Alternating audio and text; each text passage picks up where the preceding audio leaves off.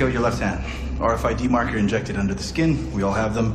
Yours will give you unrestricted access to the base. Main elevator security access granted. As unlikely as cutting off a man's hand to access his RFID chip. Peter gave himself up. They have no sex organs. Makes control easier. Got an ex-husband I wouldn't mind trying that on. We designed a way to inhibit the signaling pathway responsible for genitalia. Where are the monkeys? We don't have any monkeys. Kidding, right? With the kind of work you're doing here, No monkeys means no monkeys. These are the other two victims that were found with Peter. open the bag.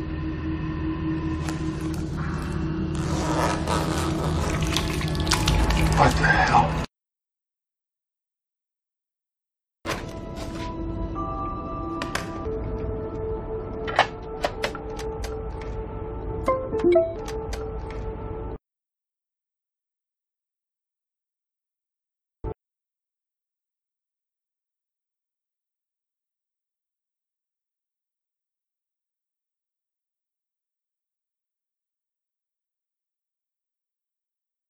I want to seal off this part of the base. All non-essential personnel, keep them in dedicated safe rooms. Nobody travels unless they travel with a partner. Wait, there's more. Oh, what the hell is that? This mutation only occurs in a fraction of the samples. It's minimal, but it's statistically relevant. My God. We thought it was just replicating, but there's something else. I heard these germ docs over at Fort Detrick talking about using viruses to move DNA around. Gene delivery vehicles? But what's it doing to him? For lack of a better term, it's changing him. Into what? Yeah, that was it. What if this virus is acting like a freight train pulling some weird ass DNA behind it? Someone designed this virus. Never seen this combination before. What's the message? Can you tell what they designed it to do? No. But I can find out. I'm looking at the hand of man here. Proteins specifically designed to bind the virus to specific cells so it can deliver its genetic message. And there's some other monkey business I think Dr. Farragut would like to hear about. She's in the advanced stages, but got her tranked up on monkey juice. Took me a long damn time to haul her ass up here. If people aren't showing symptoms yet, how do we know who's infected? We'll need a test. But first, we need to synthesize a pure sample of the virus. Both viruses. Something uh, we can administer quickly. A rapid response test would be the fastest. Neither Narvik A nor B show up as a pathogen in any existing database. Another false positive. The Sarja treatment has never been tested on human beings. Not once. I wish we had time for testing, but we don't. That doesn't mean it won't work. It's a universal antiviral. Killing a human being with an untested treatment, it's unconscionable. It's unlikely that the patient will regain consciousness or be able to maintain his own life without the ventilator. Environmental alert. Environmental alert. The people who designed this virus want to change us. This scares the crap out of me. There's some trait that they want us to manifest. And this disease is a way to force it in. From the inside out. I mean, I mean, I'll be perfect, but I like what I am. We're not infected yet. Stop whoever's doing this before they cause any real damage. This place is a it's a time bomb waiting to go off, and we're pretending this damn things are gonna save us. Γεια σας φίλοι μου, είναι Σάββατο, 8 Μαΐου 2021, Χριστός Ανέστη ο Κύριος, ελπίζω να είστε όλοι καλά με το καλό, να είστε γεροί και δυνατοί, όπως πάντα λέμε, και πριν πω οποιαδήποτε κουβέντα, να εκφράσω και εγώ από εδώ τον αποχαιρετισμό μου και τα ταπεινά μου σέβη σε μια τεράστια ψυχή, η οποία δυστυχώς πλέον δεν είναι μαζί μας, δόξα τω Θεώ βέβαια έφτασε τα 96 έτη και μιλάω για τον στρατηγό Γεώργιο Αϊφαντή για τον οποίο θεωρώ ότι δεν υπάρχουν τίτλοι αρκετοί ούτως ώστε να μπορούσαν να τον περιγράψουν. Να τον πεις δάσκαλο, να τον πεις στρατηγό, να τον πεις ερευνητή, να τον πεις ήρωα, να τον πεις ηγέτη. Ό,τι από όλα αυτά νομίζω και αν χρησιμοποιούσαμε δεν θα έφτανε ούτως ώστε να τον περιγράψει αρκετά.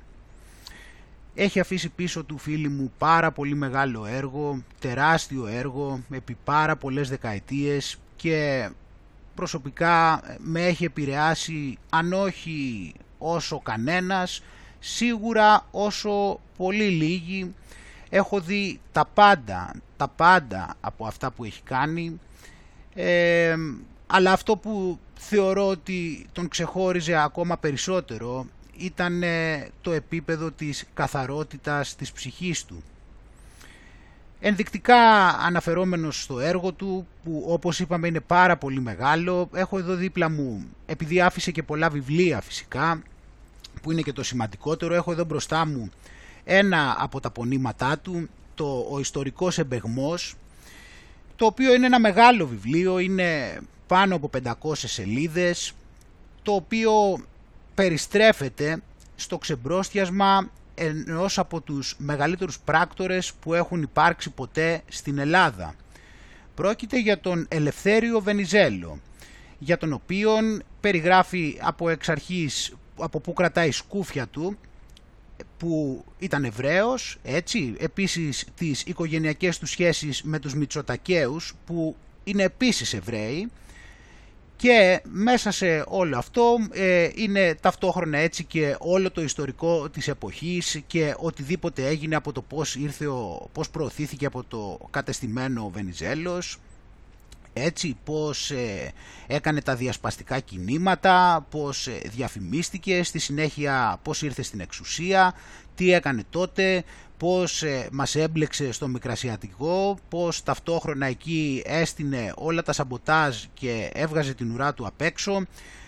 Ε, όλα αυτά με τρομερή αναλυτικότητα και στοιχεία και ε, φυσικά τι, ε, τι συμφωνίες έκανε προς χάρη της Ελλάδος μετά το τέλος του Μικρασιατικού, τι προδοτικές συμφωνίες έκανε και πάρα πάρα πολλά συγκλονιστικά πράγματα φίλοι μου και μεταξύ άλλων είναι και οι απίστευτες περιγραφές από τα γεγονότα που συνέβησαν στη Μικρά Ασία εκείνη την εποχή τα οποία είναι τόσο περιγραφικά που ε, με συγκλώνησαν ομολογώ περισσότερο και από το 31.328, το νούμερο 31.328 το βιβλίο του Ηλία Βενέζη, το οποίο ε, πραγματεύεται σε εκείνο το σημείο κάτι παρόμοιο θα έλεγες, όμως ε, οι περιγραφές του στρατηγού μαζί με το... Ε, μαζί και όλας με όλα τα πρακτορικά μέσα και όλα τα σαμποτάζ ε, και όλες τις απάτες και όλες τις προδοσίες το κάνει ακόμα πιο συγκλονιστικό θα έλεγα. Ε, και αυτό ως κάτι πάρα πολύ ενδεικτικό διότι όπως είπαμε είναι τόσο πολύ μεγάλο το έργο του που δηλαδή δεν θα έπρεπε να γίνονται εκπομπές επί εκπομπών για να μιλάμε για το έργο του. Ε, ας πάμε λοιπόν ε, να δούμε και ένα απόσπασμα από το ξεκίνημα από ένα αποχαιρετιστήριο βίντεο που έφτιαξε ο συνεργάτης του. Έτσι.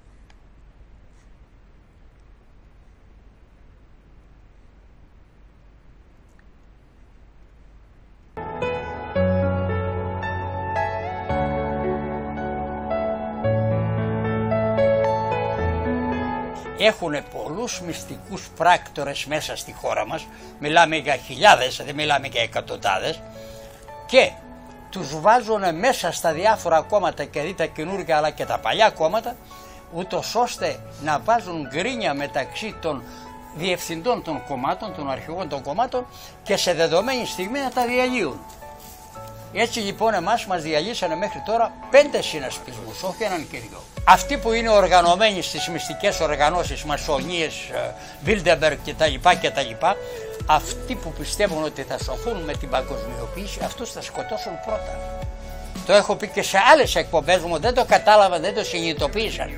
Τόσο στενοκέφαλοι είναι και τους έχει τυφλώσει ο εγωισμός. Ας ανοίξουν, Θα- θα στρατηγέ, δεχθούν ας, άσχημα ανοίξουν, πλήρωση. ας ανοίξουν τα πρωτόκολλα της ΙΟΝ και να το διαβάσουν. Είναι και να γραμμένο, τα διαβάσουν. Είναι Ε, γραμμένο εκεί Ακριβώς. Τα οποία έχουν Σήμερα- βγει όλα πραγματικότητα. Όλα. Σήμερα κύριοι, όταν αυτοί πετύχουν την νέα τάξη, δεν θα τους χρειάζονται αυτούς όλους, θα τους είναι βαρύδια.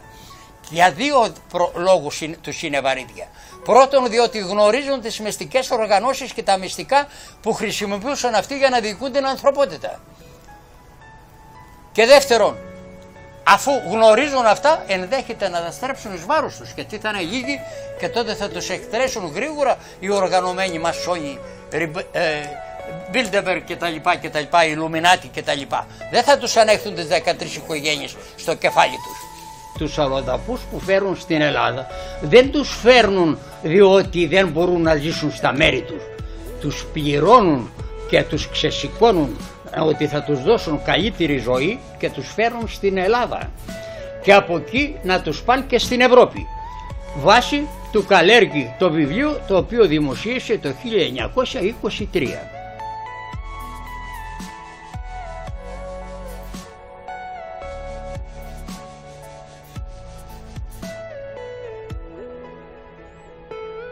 Πώς έρχονται εδώ με χρήματα των τραπεζιτών κύριε; μου, τα οποία τους φέρουν στην Τουρκία και από την Τουρκία τους εκπαιδεύουν όπως πρόσεξες δυο μήνες σε στρατόπεδα πώς θα σκοτώνουν, πώς θα πολεμάνε και Σε τα μάχη λοιπά. πόλεων. πόλεων. Και στη μάχη πόλεων τους εκπαιδεύουν στην Τουρκία και, με- από εκεί και με τους δίνει ειδικά χάπια τα οποία είναι του, τους δίνει πώς τα λέμε αναισθησία, τέτοιο, τηλέφωνα ναρκωτικά. ειδικά ε, Ε, τι- τηλέφωνα με δορυφορ... δορυφορικά. δορυφορικά. Τους δίνουν δορυφορικά, δορυφορικά τηλέφωνα και τους στέλνουν εδώ και τις συχνότητες που θα παίρνουν για να επικοινωνούν και να κάνουν ομάδες να καταστρέψουν τον ελληνικό λαό.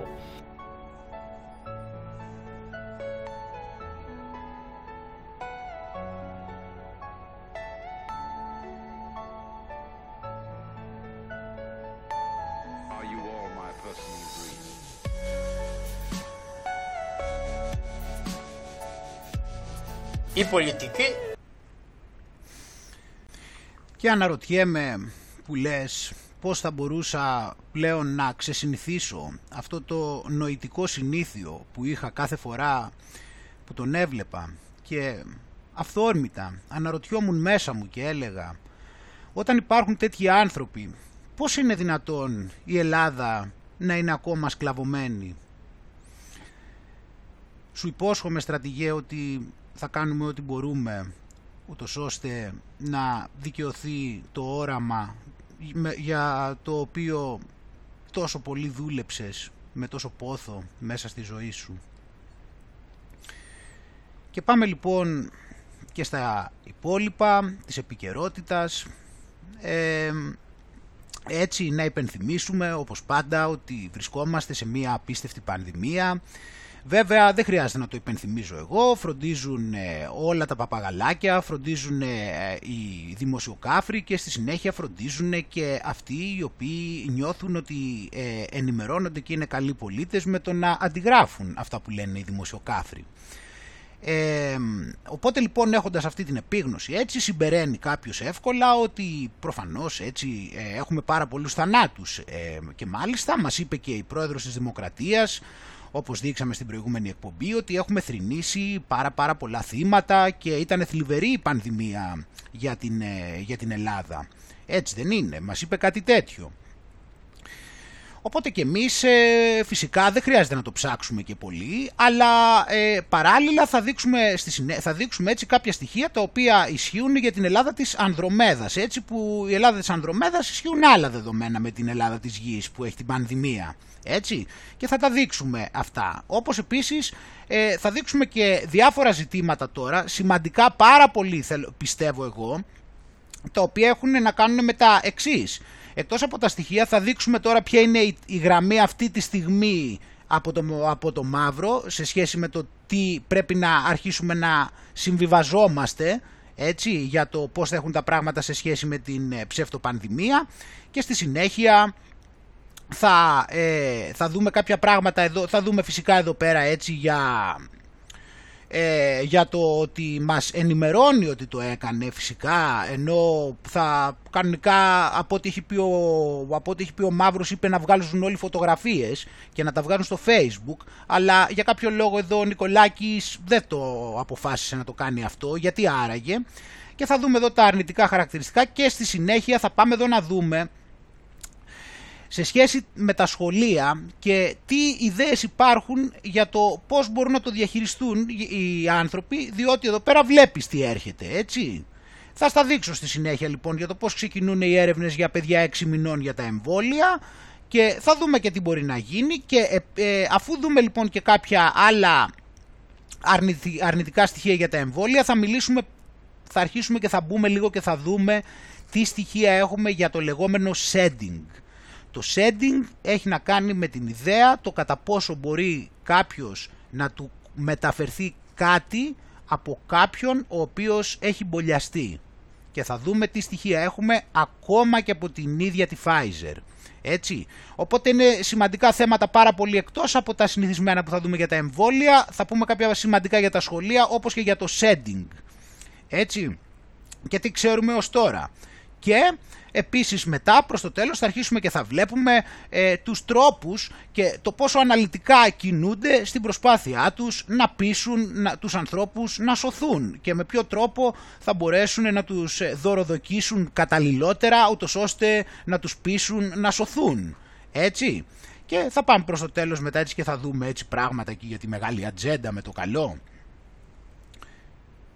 Οπότε πριν ξεκινήσουμε όπως πάντα να ευχαριστήσουμε πάρα πολύ τα blog, τα site, τα, τις σελίδες και ούτω καθεξής που έβαλαν το προηγούμενο βίντεο. Ε, είναι τρικλοποντιά.gr, χαλαράκαφέ.blogspot.com, cookfamily.blogspot.com, διόντοτος, pavlak,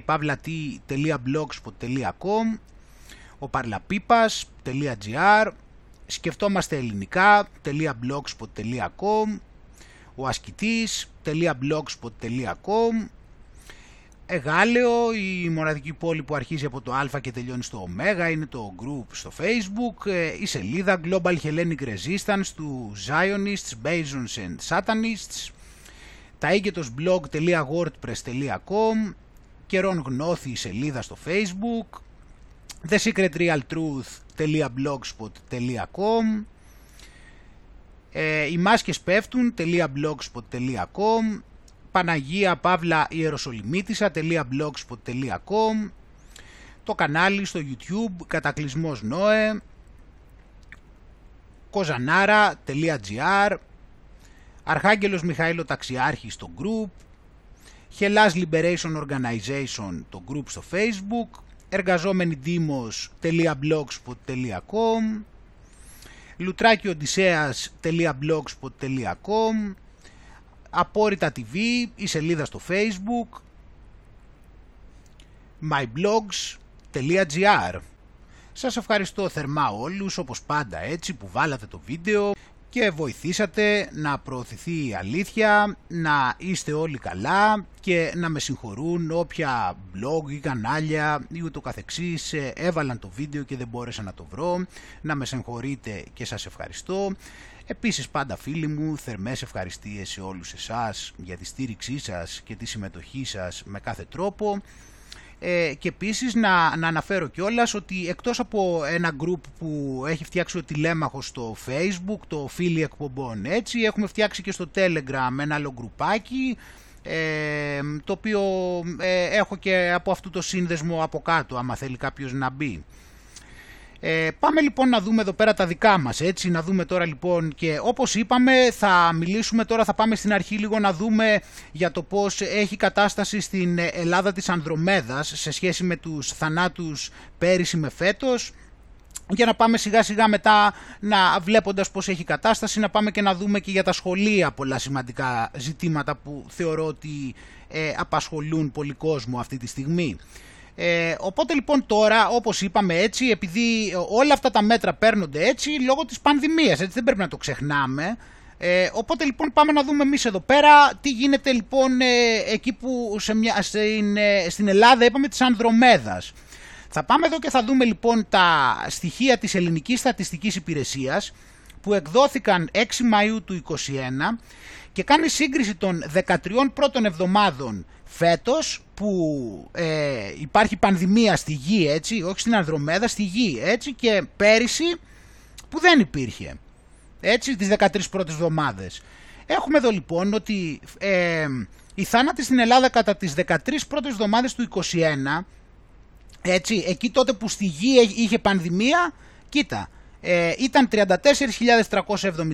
ενώ κατά τις αντίστοιχες 13 εβδομάδες του 20, ε, που τότε δεν υπήρχε πανδημία στη γη, έτσι, είχαν ανέλθει σε 35.173. Σημειώνοντας λοιπόν μείωση 2,27%. Δηλαδή φέτος η θάνατη είναι 2,27% λιγότεροι. Έτσι, φέτος έχουν μειωθεί κατά 2,27%.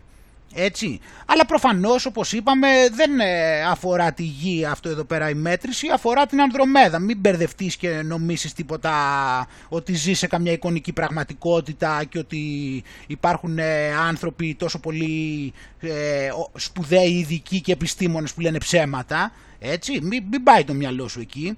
Αλλά σου ξανατονίζω λοιπόν ότι φαίνεται ότι αυτός ο ιός παρά είναι καλός γιατί δεν είναι μόνο ότι εξαφάνισε τη γρήπη αλλά εξαφάνισε γενικότερα τους θανάτους τελικά.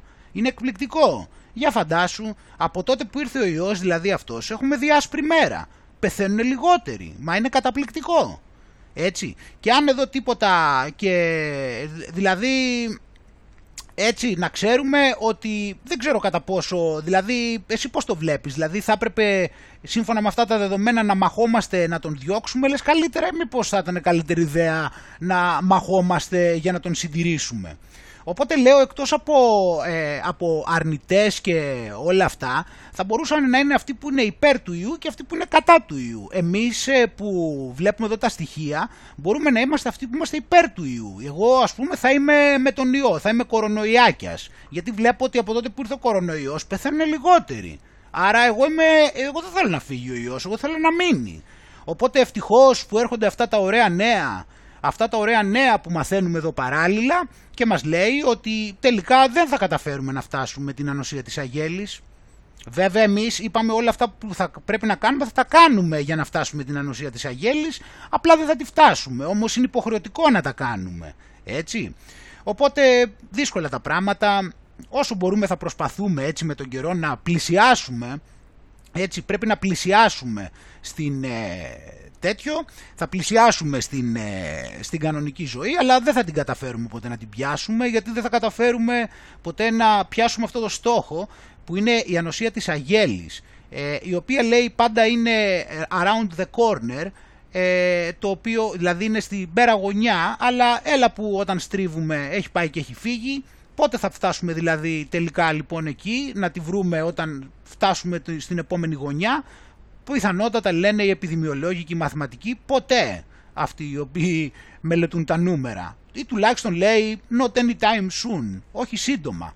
Οπότε λοιπόν υπάρχουν πολλά προβλήματα και εμπόδια στο να φτάσουμε εκεί τελικά ε, που έχει να κάνει με το γεγονός ότι ε, καταρχήν έχουμε τις μεταλλάξεις. Εσύ, εσύ αυτά εδώ που λέει τα ξέρεις, τα έχουμε πει εδώ όλο αυτόν τον καιρό, ξέρεις εσύ ξέρεις από πέρυσι ποιοι είναι οι λόγοι που δεν θα φύγει ποτέ ο ιός. Μην κοιτάς που έπρεπε να περάσει τόσος καιρός για να το πούνε επίσημα για να είναι έτοιμο το κοπάδι να το μασουλήσει και αυτό γιατί του κάνουν αυτό το σταδιακό σταδιακό.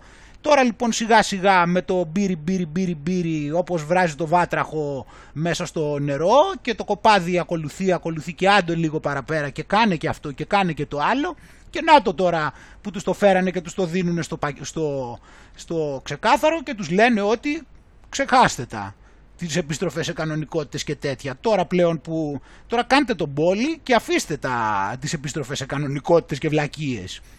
Οπότε λοιπόν ε, υπάρχουν τα, τα εμπόδια τα οποία εμείς έχουμε γνωρίσει καλά. Που είναι πρώτα απ' όλα είπαμε μεταλλάξεις. Έτσι, με τις μεταλλάξεις δεν πρόκειται να τις καταφέρουμε ποτέ να τις πιάσουμε. Οπότε εμείς ε, η ανθρωπότητα, οι επιστήμονες θα φτιάχνουν αυτά τα απίστευτα, τις φοβερές ενέσεις, τις καταπληκτικές ενέσεις Αλλά βλέπεις ε, μόλις αυτές οι καταπληκτικές ενέσεις νικήσουν τον υπάρχου, τις υπάρχουσες μεταλλάξεις θα έχουν εμφανιστεί οι καινούριες. Οπότε θα πρέπει να τηρούμε τα μέτρα μετά τον πόλη. Δεύτερον, ε, vaccine hesitancy, ότι υπάρχουν πολλοί οι οποίοι είναι σκεπτικοί.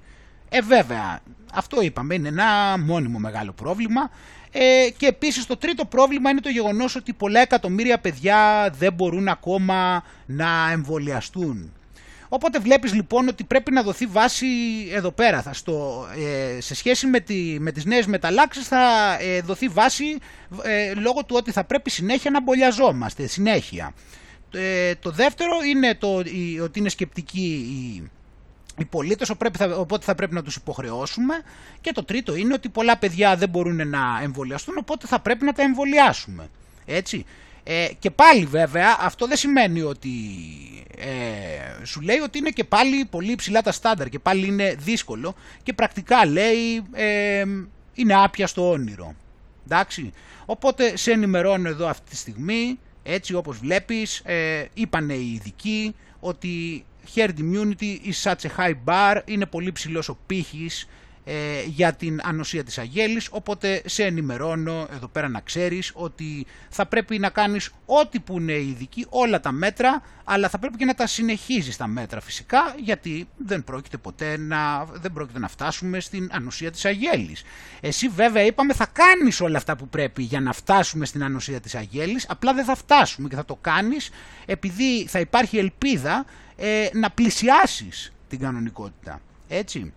Οπότε λοιπόν ε, έτσι το κρατάμε αυτό πάρα πολύ. Πλέον είναι ξεκάθαρο, βλέπεις εδώ πέρα είναι ξεκάθαρο και όχι μόνο από εδώ είναι ξεκάθαρο, είναι και ξεκάθαρο και από το γεγονός ότι να, Βλέπεις εδώ πέρα needle free COVID-19 vaccines in the works. Οπότε 6 με 8 ε, ε, φτιάχνουν δηλαδή καινούργια εμβόλια για τον κοροϊδοϊό ε, λέει, ο ΠΟΗ, ε, έχουν φτιάξει ήδη, έχουν έτοιμα 6 με 8, ε, μέχρι το τέλος του χρόνου, συγγνώμη, θα είναι έτοιμα για έλεγχο 6 με 8 νέων ειδών εμβόλια, τα οποία κιόλας δεν θα θα είναι πιο χαλαρά. Οπότε δεν θα μπορείς να τους κοροϊδεύεις και να τους λες ότι τρυπιούνται και να τους λες ότι κοπανάνε τις ενέσεις και ότι ε, βάζουν τις βελόνες. Γιατί μετά θα σου λένε: Εγώ δεν τρυπήθηκα. Εγώ πήγα και πήρα ένα τραυμοπλάστ από το φαρμακείο. Δεν ήταν τέτοιο. Οπότε έχουν 6 με 8 καινούριε. Λέει έτσι αυτή του, ε, η αρχιεπιστήμων του ΠΟΗ, η Σούμπια σου αμυνάθαν και λέει ότι δεν θα χρειάζονται λέει βελόνες αυτά τα καινούργια εμβόλια ε, και θα μπορείς να τα παίρνεις λέει είτε από τη μύτη, έτσι για δες το εδώ λίγο, ότι θα μπορούν να σε εμβολιάζουν λέει από τη μύτη που εμείς βέβαια έχουμε δείξει εδώ και πολύ καιρό ότι έχουν ήδη εμβόλια από τη μύτη, απλώς σε λίγο καιρό θα αρχίσουν και θα σου το λένε ξεκάθαρα ότι θα μπορείς να πάρεις εμβόλιο από αυτά του κοροϊδοϊού και από τη μύτη. Έτσι, γιατί εμείς έχουμε δείξει ότι έχουν εμβόλια από τη μύτη για άλλα, δεν έχουμε δείξει για τον ιό, έχουμε, έχουν όμως αυτή την τεχνολογία.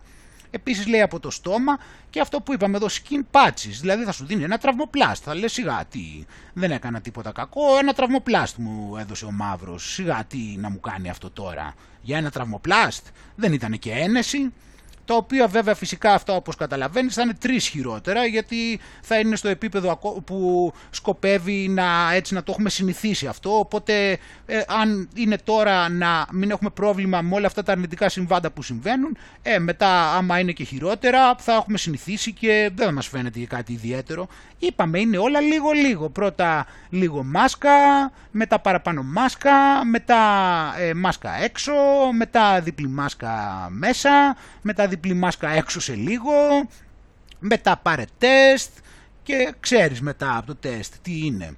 Εντάξει. Οπότε λοιπόν από τη στιγμή που ε, βλέπεις εδώ ότι πλέον είναι εμφανές ότι μπαίνουμε σε... η κανονικότητα είναι η κανονικότητα με τον ιό έτσι εντάξει αυτό εννοούμε κανονικότητα πλέον για να μην κοροϊδευόμαστε γιατί το λένε και οι ίδιοι πια έτσι είμαστε, έχουμε μπει στην κανονικότητα του ιού Οπότε λοιπόν ζούμε με το γεγονός ότι πρέπει να ζούμε με πάρα πολλά μέτρα γιατί η ανοσία της αγέλης είναι άπια στο όνειρο και ταυτόχρονα μέσα σε όλα αυτά τα μέτρα παράλληλα θα υπάρξει και μαζικότερη παραγωγή και ε, εμβολίων και νέας τεχνολογίας και αυτό είναι και το άνοιγμα των πατεντών επί της ουσίας. Είναι δηλαδή ε, σε πρακτικό επίπεδο η άνεση να παράγονται όσο πιο μαζικά γίνεται, ξέρω εγώ, όλα αυτά τα μπόλια και όλα αυτά τα πράγματα. Έτσι. Δηλαδή, με την, ε, αυτό είναι το θέμα. Με, την, ε, με το ότι δεν θα υπάρχουν οι πατέντες, ε, σου λέει ότι θα μπορεί να γίνεται μαζική παραγωγή από, από οπουδήποτε. Δεν θα υπάρχει δηλαδή γραφει, τυπική γραφειοκρατία ε, η οποία θα μπορούσε λίγο να τον κουράζει το μαύρο. Κατάλαβες, ενώ τώρα θα μπορεί σε όποιο εργαστήριο θέλει, όπου θέλει, να πατάει λίγο εκεί πέρα λίγο τα κουμπάκια στον υπολογιστή, να κάνει τάκ τάκ τάκ τάκ τάκ έτσι 0-1-0-1 και δεν χρειάζεται και άλλους αριθμούς, πατάς 10 φορές 0, 10 φορές 1 ή ένα λάξ, όσα νούμερα και αν βγουν, παπ θα τους τα δίνει αυτά εκεί πέρα κατευθείαν και θα μπορούν να παράγουν τα μπόλια οπουδήποτε, οποτεδήποτε. Αυτό είναι δηλαδή στην ουσία είναι έτσι μια γραφειοκρατική άνεση. Έτσι. Οπότε θα πηγαίνει, θα φτιάχνει εκεί τα εργοστάσια, θα πάτε τα κουμπάκια, θα τους δίνει τη χρηματοδότηση και μετά αυτοί θα μπορούν να παράγουν ε, τα εμβόλια με μανία και α, α, ασταμάτητα. Έτσι, για να παρέχουν, για να προστατεύουν έτσι, τον κόσμο ο οποίος έχει τόση πολύ ανάγκη από αυτά. Και όπως έχουμε πει φυσικά για να μπορέσει να συντηρηθεί όλο αυτό το πράγμα θα πρέπει να, χρειά, να υπάρχουν φυσικά τα τεστ έτσι αναμενόμενα. Οπότε λοιπόν βλέπουμε εδώ και στο BBC ε, το οποίο ε, έτσι θα τα κάνουν και στην Αγγλία μαζικά τα τεστ όπως και στην Ελλάδα για να μπορούν να γράφουν όπως είπαμε κρούσματα και να λένε ότι υπάρχει κάποιος ιός. Οπότε λοιπόν ε, λέει ότι μάλιστα θα φτάσει σε σημείο τα τεστ ακόμα και να... Ε, πώς το λένε, να, μην, να αποφύγουμε από αυτά την απομόνωση. Έτσι. Οπότε λοιπόν ε, βλέπουμε και εδώ την τάση να ε, συντηρηθούν τα τεστ, ούτως ώστε να, να κάνουμε μαζικά τεστ, όσο πιο πολλά τεστ γίνεται, σε όσο πιο πολλούς τομείς γίνεται, ούτως ώστε να υπάρχουν έτσι τα θετικά, ε, να πηγαίνει ο κόσμος δηλαδή να δηλώνει θετικά και αυτόματα να μπορεί να συντηρείται αυτή η ιδέα ότι υπάρχει κάποιο είδους πανδημία. Και φυσικά πάλι αυτό έχει να κάνει και με τους νεκρούς, γιατί όσο πιο πολλοί κάνουν τεστ, ε, κάποιοι από αυτούς μπορεί να πεθάνουν και οπότε αυτοί θα γραφτούν με ιό προφανώς. Αν πεθάνουν μέσα σε ένα μήνα, τουλάχιστον. Τουλάχιστον έτσι είναι στην Αγγλία. Οπότε κάνοντας έτσι τόσα πολλά εκατομμύρια τεστ κάθε μέρα, όποιος από αυτούς τον επόμενο μήνα πεθαίνει, από ό,τι και αν πεθάνει, θα τον γράφουν με ιό. Οπότε έτσι θα μπορείτε να συντηρούνται κάποιοι αριθμοί ότι να υπάρχουν τα τάδε κρούσματα, 55 κρούσματα, 30 κρούσματα, 15 κρούσματα και μετά ταυτόχρονα θα μπορούν να γράφουν όπως είπαμε και τους θανάτους. Οπότε πλέον νομίζω ότι στο σημείο που βρισκόμαστε είναι όλα σαφή έτσι. Εντάξει. Δηλώνουν, κάνω την ανακεφαλαίωση για να προχωρήσουμε παραπέρα. Μας είπαν ότι τον ιό θα τον έχουμε για πάντα. Επειδή δεν θα μπορούμε να έχουμε ανοσία γέλης θα πρέπει να τα κάνουμε όλα. Ε, θα πρέπει επίσης να πιεστούμε να κάνουμε όσο πιο πολύ γίνεται ούτως ώστε να πλησιάσουμε την ανοσία γέλης και στη συνέχεια σε αυτό το πλαίσιο ζώντας με όλα αυτά τα μέτρα θα υπάρχει και μια υπερβολικά μαζική παραγωγή μπολιών ούτως ώστε να μπορούν να καλύπτονται οι συνεχείς ανάγκες των ανθρώπων να μπορούν να μπολιάζονται συνέχεια για να μπορούν να αντιμετωπίζουν τις νέες μεταλλάξεις οι οποίες διαρκώς θα προκύπτουν και δεν θα υπάρχει ανοσία γέλης ούτως ώστε να μπορεί το ανοσοποιητικό μας να μας σώσει. Και για να μπορεί να συντηρείται αυτό θα υπάρχουν τα πάρα πολλά τεστ οπουδήποτε. Έτσι. Οπότε νομίζω ότι όλο αυτό είναι πάρα πολύ σαφές και μέσα από αυτό και τα τεστ φυσικά, όπως θα δούμε μετά με τα σχολεία όπως είπαμε, εκτός από το γεγονός ότι είναι μια ε, συνήθεια κιόλας στο να μπαίνεις σε αυτή τη διαδικασία. Επί της ουσίας ε, είναι το πρώτο βήμα στην αποδοχή, ε, ε, όχι μάλλον το πρώτο βήμα, είναι η συνέχεια γιατί πρώτα ήταν οι μάσκες, τώρα είναι το επόμενο είναι η αποδοχή ξανά ε, υποχρεωτικών ιατρικών πράξεων και μετά στη συνέχεια θα, από, από Σεπτέμβριο όπως θα δούμε θα είναι το σημείο στο οποίο θα είναι η απόλυτη αποδοχή ιατρικών πράξεων που θα είναι η αποδοχή να τρυπηθούν Πάμε εδώ να δούμε λοιπόν, έτσι και να πάμε παραπέρα και να πάμε εδώ που είμαστε, να δω τι έχουμε εδώ να δούμε. Να δούμε εδώ λοιπόν ε, αυτά τα τεστ λοιπόν τα οποία γίνονται. Πάμε να δούμε εδώ το πακετάρισμα εδώ στην Ινδία. Για να δούμε. Γιατί όπως έχουμε πει έτσι πάνω απ' όλα πρέπει να, πρέπει να λαμβάνονται υπόψη όλα τα μέτρα ασφαλείας. Ε, τα μέτρα, ε, τα μέτρα δηλαδή ότι πάνω απ' όλα πρέπει να έχουμε πλημμένα χεράκια όταν το πιάσουμε το τεστ. Έτσι. Όταν θα το πιάνεις αυτό το τεστ εσύ θα το κάνεις με πλημμένα χεράκια και με γάντια θα το πιάνεις έτσι γιατί πρέπει να το, να το διατηρήσεις να είναι απολυμασμένο όπως το φέρνουν. Βλέπεις, στο φέρνουν σε ένα απολυμασμένο και πεντακάθαρο και εσύ πρέπει να προσέξεις να μην το μολύνεις οπότε θα το πιάνεις με γάντια και καθαρά χεράκια, απολυμασμένα χεράκια Και μάλιστα θα απολυμμένεις τα χεράκια σου συνέχεια, έτσι, γιατί υπάρχει κίνδυνος εσύ να ακουμπήσεις κανένα τεστ τώρα που θα τα κάνεις συνέχεια και μην ακουμπήσεις κανένα τεστ και το λερώσεις, πρόσεχε, έτσι. Οπότε λοιπόν φίλοι μου είδαμε πώς, τα, πώς ετοιμάζονται έτσι γι' αυτό. Επειδή λοιπόν αυτοί σε προστατεύουν τόσο πολύ και εσύ μην τα κάνεις μαντάρα σου λέω και πας και λερώσεις κανένα τεστ και αφήσεις τα χεράκια σου άπλυτα. Προσοχή. Εντάξει. Γιατί αυτοί τηρούν όλα τα μέτρα ασφαλείας. Εντάξει. Και τώρα λοιπόν ε, βλέπουμε εδώ σε σχέση με το τέτοιο να δούμε και άλλα κολπάκια. Έτσι να πάρουμε και εδώ ένα κολπάκι εδώ σε σχέση με αυτή την ιδέα που θα υπάρχει συνέχεια το πώς θα είναι cool, με ποιο τρόπο θα μπορούμε εμείς να δείχνουμε, να πιστοποιήσουμε ότι εμβολιαστήκαμε. Κοίτα εδώ, ορίστε. Να το. COVID vaccination status. Τι γλυκά που το λέει. Δεν πεις ένα μπρασελέ, βάζεις εδώ τον barcode access your COVID. Έτσι βλέπεις εδώ πέρα θα έχεις, ε, θα έχεις στο χέρι σου αυτό. Αυτό μετά όταν θα πας μετά αυτό και θα φορέσεις, θα το συνηθίσεις να το φοράς αυτό το βραχιολάκι για να μπεις οπουδήποτε. Και μετά θα πεις κάποια στιγμή, τώρα μια φορά το έχασα, ο άλλος θα σου πει μπορεί να φτιάξεις κανένα πλαστό, μετά θα, σου που, θα πεις εσύ βαριέμαι το κουβαλάω πάνω μου όλη την ώρα, θα λέει ο άλλος το ξέχασα και θα του λένε μεγάλε τώρα τι να κάνεις, οπότε θα σου πούνε μετά, το κάτσε να το βάζουμε μωρέ μαζί και με το εμβόλιο, αφού το έχουμε το quantum tattoo έτοιμο έτσι κι αλλιώς. Δεν να σου βάλουμε και μία μαζί με το εμβόλιο τώρα, αφού θα το κάνεις το εμβόλιο, σιγά, αφού σου αρέσει να το κάνεις το εμβόλιο. Ταυτόχρονα εσύ έχεις κουραστεί με αυτό το μπρασελέ, να μην σου ρίξουμε και ένα κβαντικό τατού με λουσιφεράση, καλύτερα, ξέρω εγώ, να είσαι πιο άνετος, να μην ταλαιπωρείς να κουβαλάς μπρασελέ και ξέρω εγώ και αυτά. Μια χαρά ιδέα θα είναι μου φαίνεται, έτσι δεν είναι. Και τώρα εδώ πέρα, εδώ να προχωρήσουμε τώρα λοιπόν και να πάμε παραπέρα και να θυμίσουμε, έτσι, έχω να, να υπενθυμίσουμε αυτό που ξέρουν όλοι, εντάξει. Ξέρεις ότι έχει δώσει σαφή διαταγή ο Μαύρος ότι όποιος κάνει το εμβόλιο θα πρέπει να βγαίνει φωτογραφία selfie στο facebook και να το βγάζει και να το δείχνεις όσο πιο πολλούς μπορεί. Δηλαδή να το βάζεις στο facebook, να το βάζεις στο instagram και άμα μπορεί να έχει και κάποια σχόλια στα οποία ε, την ώρα που φοράει τις δύο μάσκες να λέει ότι είναι και ανακουφισμένος και νιώθει ασφαλής. Έτσι, όταν δηλαδή κλειδώνεται μέσα στο σπίτι και βάζει τις δύο μάσκες ε, και τις φοράει και βγάζει selfie με τις δύο μάσκες, ταυτόχρονα τους έχουν πει εκείνη την ώρα ε, μην κοιτά, ε, χωρίς να ξέρουν τι σημαίνουν αυτές οι λέξεις, τους έχουν πει να πούνε ότι έχουν, ε, πώς το λένε, ότι είναι, ε, ε, τώρα έχουν χαλαρώσει, ότι δεν έχουν άγχος πια, ότι είναι ανακουφισμένοι, έτσι. Οπότε θα φοράνε τις δύο, έχουν πει θα φοράς δύο μάσκες, θα κλειδώνεσαι στο σπίτι και θα βγάζεις φωτογραφίες μετά και θα λες ότι ήταν τρομερό το εμβόλιο και ότι έχεις ανακουφιστεί και ότι νιώθεις τρομερή απελευθέρωση.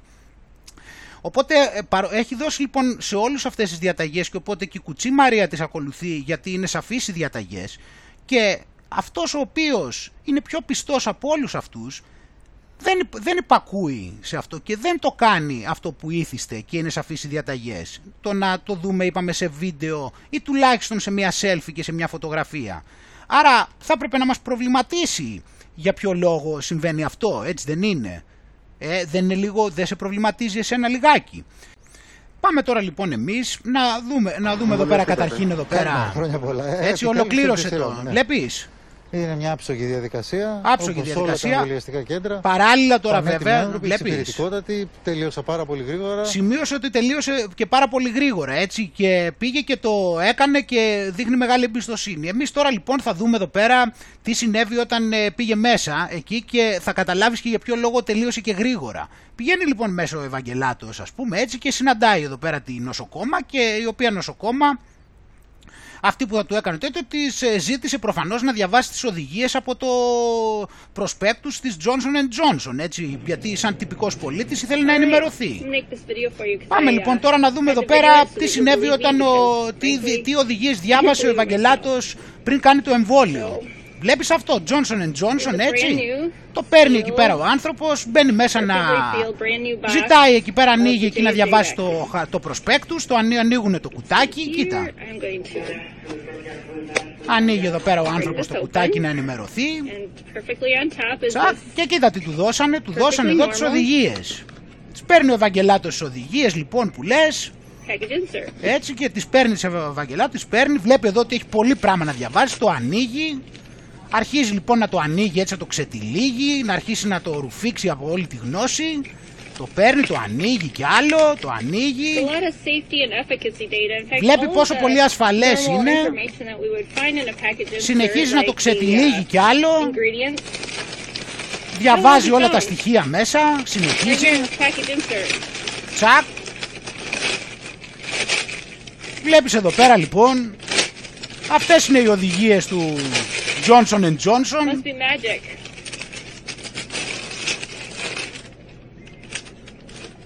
It's all blank. The whole thing. Έτσι. Κατάλαβες τώρα λοιπόν ε, για ποιο λόγο τελείωσε γρήγορα γρήγορα. Να, μόνο αυτά είχε να Only that διαβάσει. blank. Είδες. Are you kidding me? Ε, μετά λοιπόν σου λέει ήταν όλοι εξυπηρετικοί. Λέει τελειώσαμε τσάκα τσάκα. Ε βέβαια. Ε, έκανα το εμβόλιο της Johnson Τσάκα, τσάκα. την πρώτη μέρα. Ε, Αυτό μου έτυχε και ε, βέβαια. με πάρα πολύ χαρά το έκανα. Υπήρχε, Ε, βέβαια. ξέρουμε, αυτός ο Τσάκα, περιορισμός τσάκα. πριν. Σήμερα άνοιξε. Δεν είχα κανέναν ενδιασμό, καμία Όχι. σκέψη. Και είμαι ευτυχής. Απλώς δεν μας έδειξε τις αποδείξεις και ξέρεις γιατί δεν, και φυσικά γιατί δεν τις έδειξε. Ε, καταρχήν, ε, καταρχήν εδώ πέρα σου είπα για ποιο λόγο τελείωσε γρήγορα. Γιατί πήγε πήρε αυτό και το κράτησε τελικά. Τουλάχιστον αυτό το χαρτί είναι χρήσιμο για να τυλίγεις τίποτα ψάρια. Άμα θέλεις εκεί στην ψαραγορά. Τουλάχιστον είναι καλό. Ε, να τυλίξει εκεί κανένα γάβρο. Κοίτα τώρα λοιπόν γιατί δεν βγήκε στην κάμερα έτσι. Γιατί ξέρεις καλά ότι πλέον έχουμε πιάσει πολλούς που έχουν γίνει ρεζίλοι. Και ένας από αυτούς ακόμα θα είναι και ο Άντωνι Χόπκινς. Εδώ έχουμε τον Άντωνι Χόπκινς που πήγε να εμβολιαστεί. Κοίτα τώρα εδώ την νοσοκόμα. Κοίτα, νομίζω ότι δεν βλέπει κανείς και κοίτα τι κάνει. Και τι θα κάνει τώρα με τη, με τη, με τη σύριγγα. Παπ, All done. all done. Και δεν έκανε τίποτα. Τσακ τη ρίχνει έξω. All done.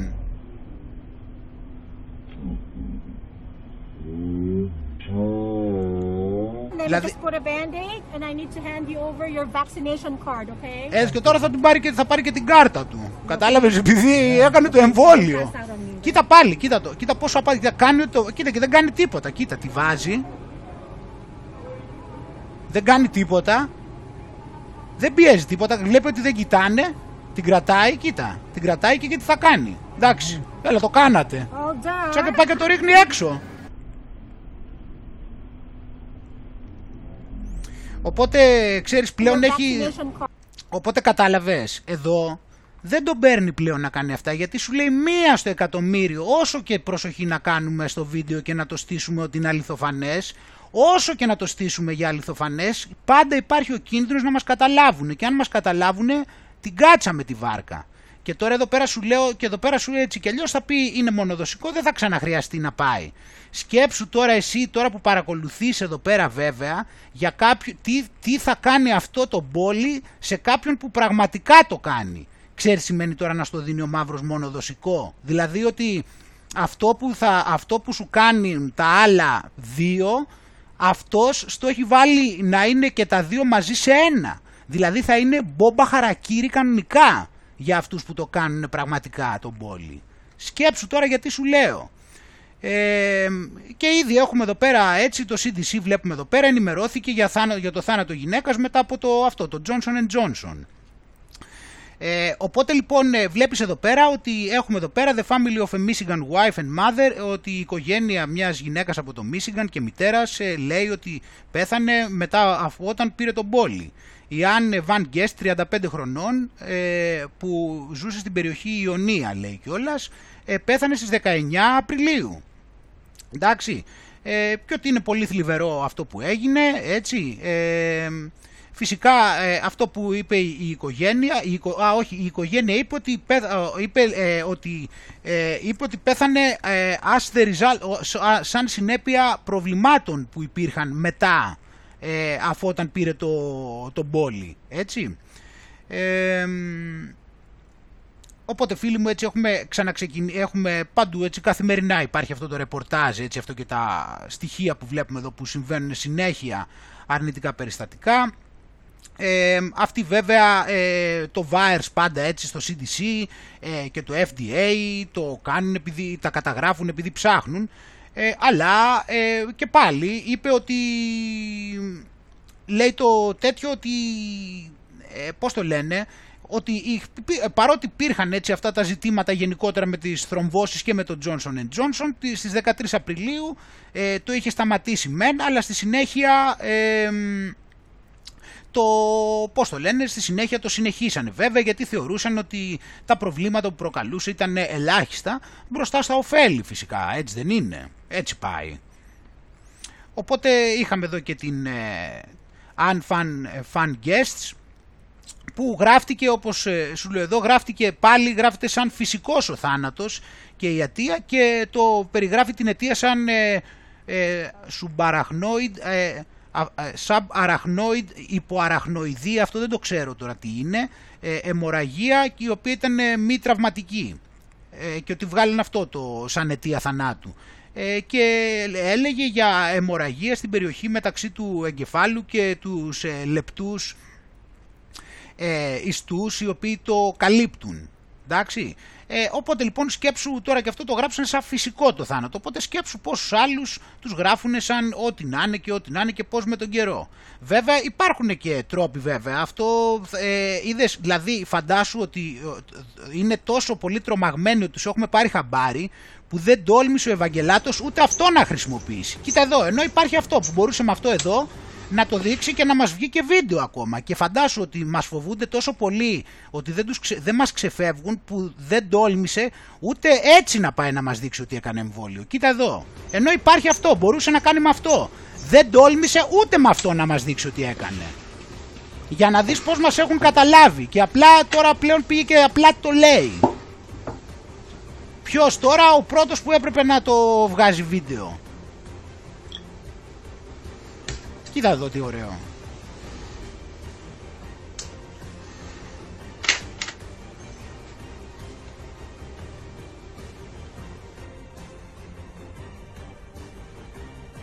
Έτσι, μια χαρά, ε.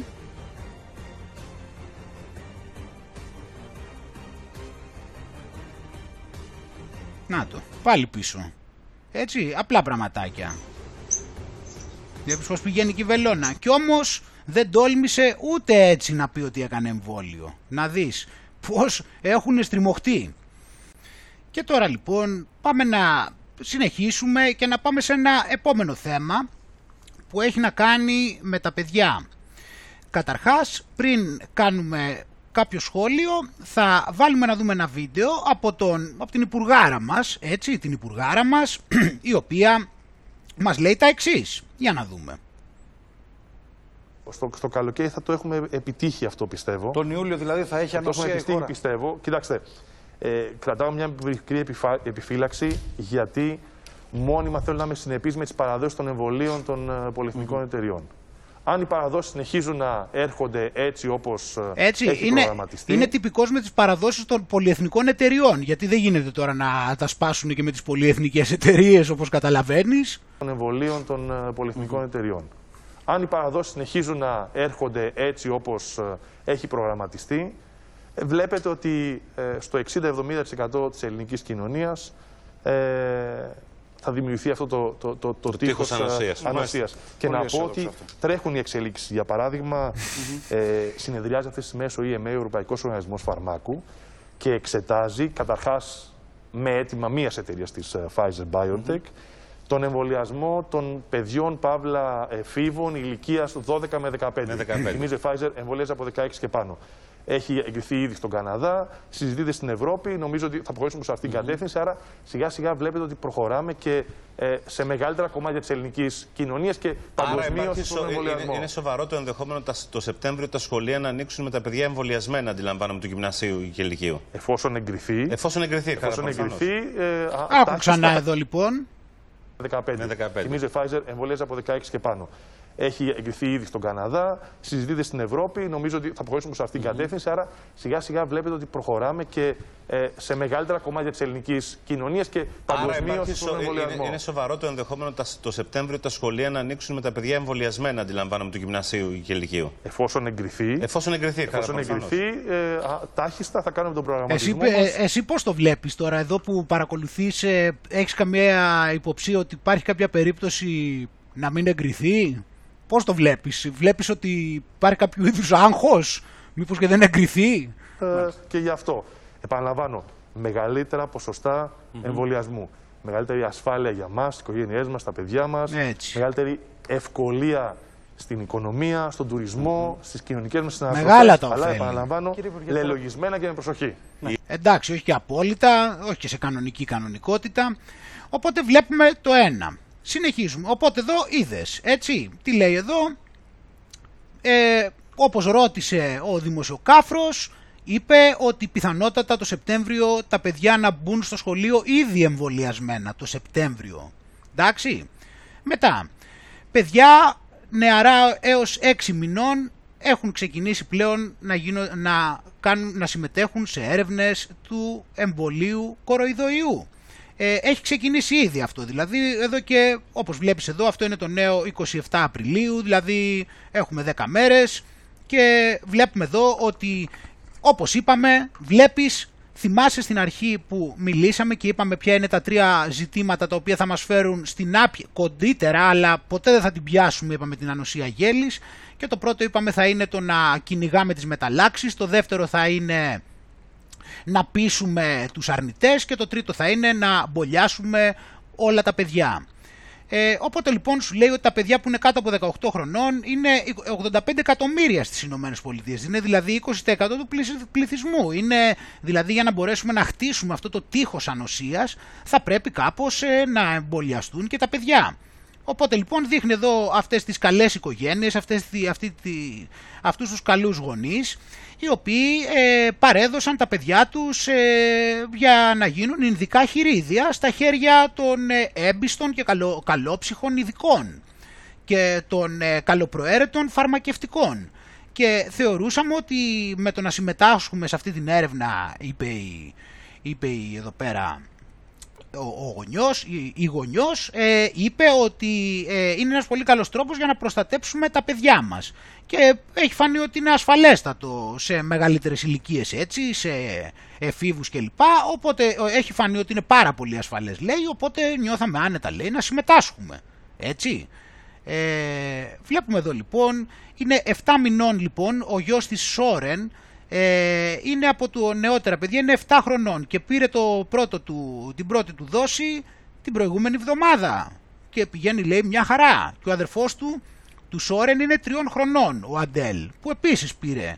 Τέτοιο είχε λέει μου διάσει λίγο το χέρι του αλλά και είχε λίγο πεσμένη ενέργεια για περίπου μία μέρα ε, οπότε λοιπόν ε, βλέπουμε ότι πάνε καλά τα πράγματα, έτσι, νομίζω ότι είναι, τα στοιχεία είναι ανακουφιστικά ήδη, δεν ε, τίθεται θέμα, έτσι κι αλλιώς εμείς ξέρουμε ότι ε, θα εγκριθεί μόνο εφόσον είναι πάρα πολύ ασφαλές και ήδη εδώ βλέπουμε ότι είναι σαφέστατη η ασφάλειά του.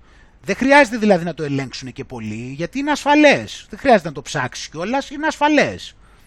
Ξέρεις τώρα τι εννοώ. Οπότε γιατί να το ψάξεις. Ε, είναι σημαντικό λοιπόν εδώ πέρα βλέπουμε δυστυχώς αυτά τα πράγματα. Επίσης έχουμε εδώ την Dr. Angelica Lacour ε, που η κόρη της ε, η Ελοΐζ τριών χρονών ε, συμμετέχει επίσης εδώ πέρα και είναι πολύ, ε, πώς το λένε, εμπ- ε, εμπιστεύεται πάρα πολύ αυτό το πόλι ε, και ότι θέλει να σώσει και το παιδί της όπως και τα άλλα παιδιά γιατί βλέπεις βρίσκονται σε πολύ μεγάλο κίνδυνο και αξίζει το ρίσκο. Ε; Αξίζει το ρίσκο παιδιά. Βλέπουμε εδώ πέρα. Έτσι βλέπεις εδώ, ποιο είναι το, βλέπεις εδώ πέρα ποια είναι το σύντομο μέλλον. Να σου υπενθυμίσω ότι ο Φάουτσι υπολογίζει ότι αυτές οι ηλικίες θα είναι έτοιμες για εμβολιασμό περίπου στις αρχές του 22 από ό,τι μας έχει πει. Έτσι. Ε, και ενώ οι μικρότερες όπως είπαμε ε, από, από τους επόμενους μήνες. Έτσι, για να είναι έτοιμοι το Σεπτέμβριο. Ε, οπότε είναι σπάνιο, λέει, να βρουν καμιά αναφυλακτική αντίδραση σε αυτό, ξέρω εγώ, και είναι πολύ σπάνιο. Νιώθει πάρα πολύ μεγάλη ασφάλεια για αυτά τα εμβόλια. Έτσι. Ε, ε, ε, ανα- καταλαβαίνουν ότι υπάρχουν βέβαια και κάποια ρίσκα στο να συμμετέχει σε μία έρευνα, αλλά τα ρίσκα, λέει, είναι, είναι πολύ παραπάνω σε σχέση με τα ενδεχόμενα, ε, σε σχέση με την προστασία έτσι, την οποία προσφέρουν τα εμβόλια. Οπότε αυτά τα εμβόλια λέει έχουν, είναι υπερβολικά, είναι πάρα πολύ, extremely safe, έτσι, είναι υπερβολικά ασφαλή ε, και φαίνονται μάλιστα ότι είναι και υπερβολικά αποτελεσματικά. Ε, οπότε εύχεται, η Μαλντονάλντο εύχεται ε, να συμβεί το ίδιο πράγμα και στα άλλα παιδιά, όπως συνέβη και στο δικό της παιδί. Ε, και επειδή, επειδή τα παιδιά κινδυνεύουν λέει και μπορούν να μεταφέρουν τον ιό στους άλλους ανθρώπους. Ξέρεις τώρα αυτά είναι μεγάλα προβλήματα που αντιμετωπίζουμε και τώρα εντάξει όσο κυκλοφορούν παιδιά που δεν τα έχουν μεταλλάξει νομίζω ότι είναι κάτι πάρα πολύ επικίνδυνο. Οπότε τώρα λοιπόν που για μία ακόμα φορά σου έχω δείξει το κοντινό μέλλον, έτσι, θα πάμε λίγο τώρα στο παρόν, το οποίο είναι κατάλληλα φτιαγμένο όσο καλύτερα μπορεί για να οδηγήσει εδώ, έτσι. Το παρόν λοιπόν αυτή τη στιγμή είναι ότι ανοίγουν τα σχολεία λοιπόν τη Δευτέρα και η Κία η οποία βγήκε για το άνοιγμα των σχολείων είναι ότι όπως, βλέπουμε, όπως ξέρουμε κιόλας ε, γράφει ότι ε, και λέει ότι το τεστ παρέχεται δωρεάν και διενεργείται πριν την έναρξη των μαθημάτων και όλα αυτά έτσι τα οποία γνωρίζεις αυτή τη στιγμή, εντάξει. Οπότε λοιπόν σου λέει, όπως ξέρουμε, το ίδιο πράγμα ακριβώς και με τα φήμοτρα, τα δεχτήκανε πολύ, στείλανε τα παιδιά με φήμοτρα στα σχολεία, πήγανε, πάνε εκεί, φοράνε μάσκες όλη την ημέρα, Προφανώς, άρα αυτή ήταν η πρώτη ε, συνένεση σε υποχρεωτικές ιατρικές πράξεις πάνω στα παιδιά. Και τώρα λοιπόν ε, προφανώς επειδή πάντα πάει κλιμακωτά όπως ξέρουμε τώρα είναι η δεύτερη ε, επιβολή υποχρεωτικών ιατρικών πράξεων στα παιδιά. Αλλιώς δεν μπορούν να, να παρακολουθήσουν ε, το μάθημα. Εντάξει δεν μπορούν να μπουν λέει μέσα στην τάξη. Οπότε έχει βγει και η Κία αυτή έτσι, ότι έχει βγει αυτό το νομικό πλαίσιο λέει, ε, το οποίο ορίζει ότι πρέπει και στα δημοτικά και στα νηπιαγωγεία και σε όλα ε, για να μπουν τα παιδιά μέσα στο μάθημα θα πρέπει να προσκομίσουν το τεστ. Οπότε λοιπόν έτσι υπάρχει αυτή τη στιγμή αυτή η συζήτηση η οποία έχει να κάνει με το πώς μπορούν οι γονείς να αντιδράσουν. Θα δείξω εδώ λοιπόν τώρα ε, κάποια πραγματάκια σε σχέση με το τι έχω αντιληφθεί εγώ με αυτό το θέμα. Έτσι, καταρχάς, κυκλοφορεί η εξής άποψη. Κυκλοφορεί η άποψη ότι πρέπει να κάνεις το εξής. Θα πας λοιπόν στο σχολείο και θα καταθέσεις αυτό εδώ, αυτήν εδώ πέρα την υπεύθυνη δήλωση.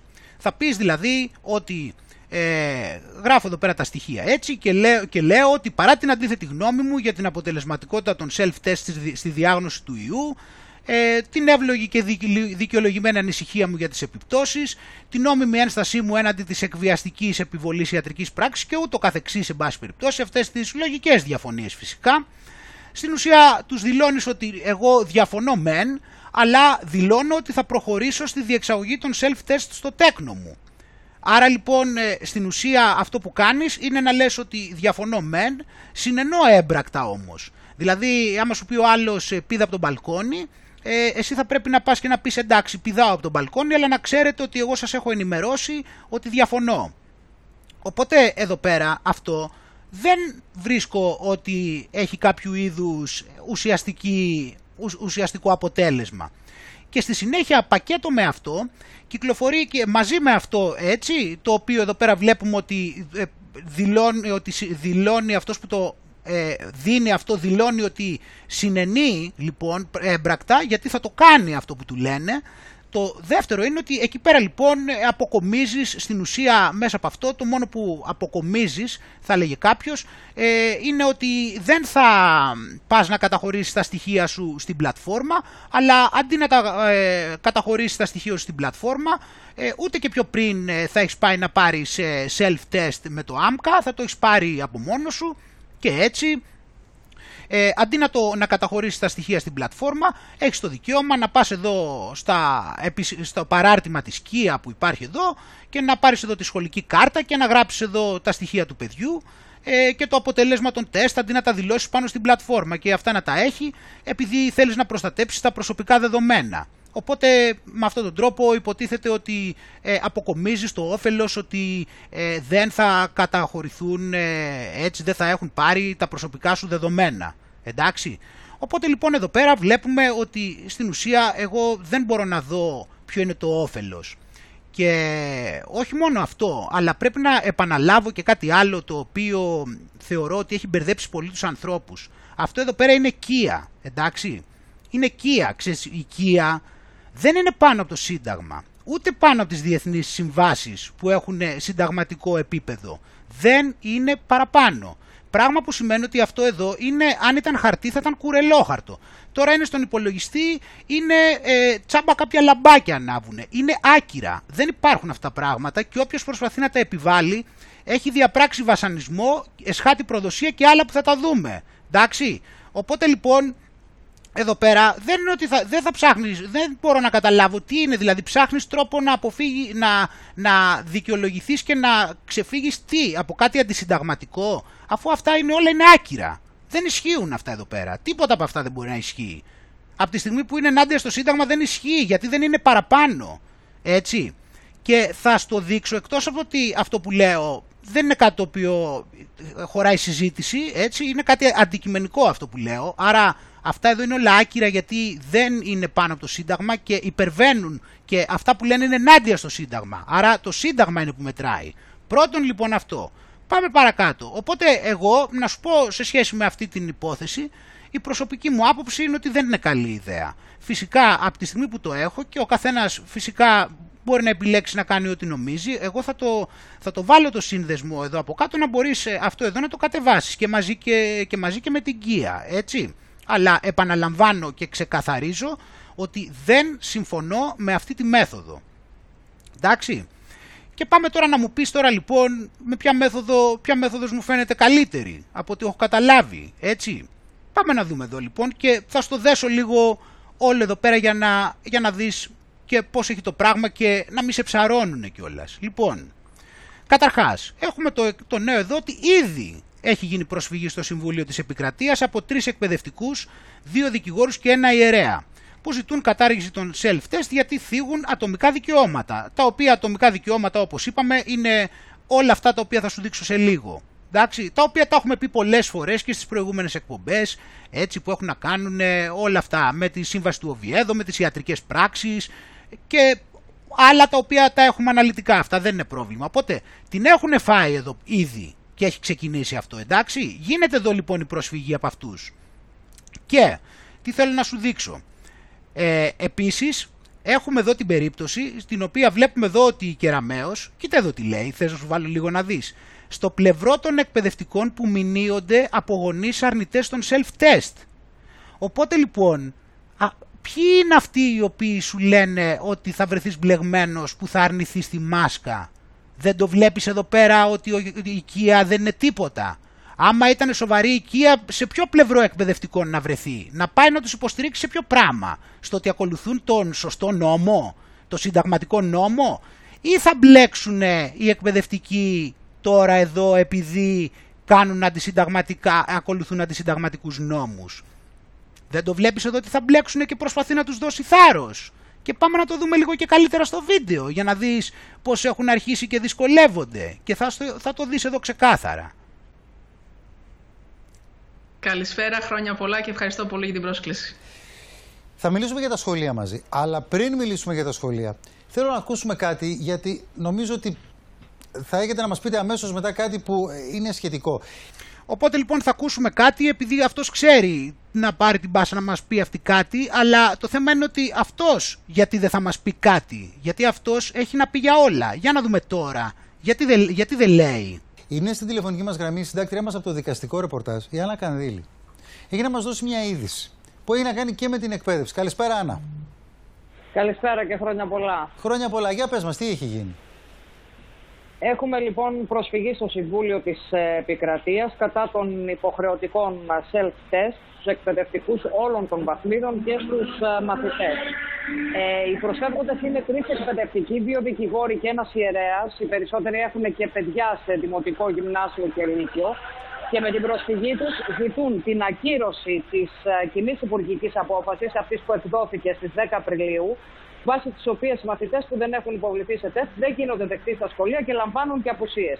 Όπως υποστηρίζουν μεταξύ άλλων Νίκο, υποχρεωτική διαγνωστική έλεγχη δύο φορές την εβδομάδα φύγουν τον πυρήνα των ατομικών και κοινωνικών δικαιωμάτων των εκπαιδευτικών και των μαθητών, ενώ ισχυρίζονται ότι η οικία είναι αντισυνταγματική και παράνομη, καθώς πριν το διαγνωστικό έλεγχο δεν ζητείται η συνένεση του εκπαιδευτικού και του μαθητή όπως απαιτούν οι διεθνείς συμβάσεις. Τώρα, κύριε Βαγγελάτο, τη γνώμη σας παρακαλώ. Για να δούμε, κύριε Βαγγελάτο, εσείς που ξέρετε καλά, για πείτε μας εδώ τι, τι πιστεύετε εδώ με αυτό το θέμα, με αυτούς τους αρνητές; Ποιο είναι το πρόβλημά του, τι κάνανε λάθος, για να δούμε, έχετε να πείτε κάτι.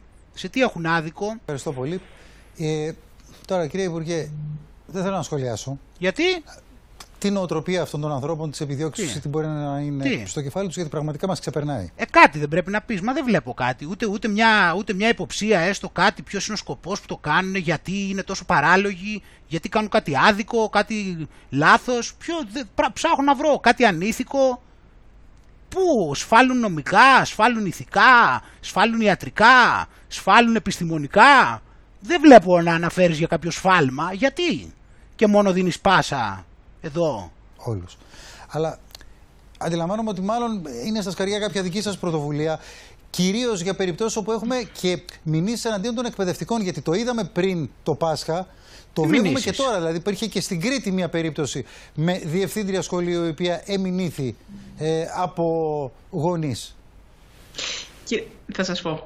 Ε, ευχαριστώ πολύ για αυτό το ερώτημα. Καταρχήν, τα self-test εντάσσονται μέσα στα εργαλεία, τα πολύτιμα εργαλεία Α, που εδώ έχουμε, εντάξει, εδώ έχουμε για να λίγο το- ναι, εδώ έχουμε προστατεύσουμε την παπαγαλία για και το είναι πολύτιμα πρόληψης εργαλεία, Για ναι. όλα αυτά Εντάξει, θα για ήθελα πάμε. να αναφέρω. Καταρχήν να ευχαριστήσω τα Εδώ λοιπόν τώρα έτσι, ε, εκτός από αυτά τώρα θα πάμε να δούμε εδώ πέρα ε, τι, τι- τι, τι γίνεται με αυτή την υπόσταση της Kia. Γιατί φαντάζομαι τώρα ότι αυτή η Kia πρέπει να είναι πολύ σοβαρή, έτσι. Για να δούμε. τη εκπαιδευτικής κοινότητας για την υποδειγματική τήρηση των μέτρων και του self-test και να κάνω μια ξεχωριστή αναφορά στους διευθυντές μας και στους εκπαιδευτικούς μας οι οποίοι σε μεμονωμένα περιστατικά θα έλεγα δέχτηκαν μεγάλες πιέσεις από γονείς.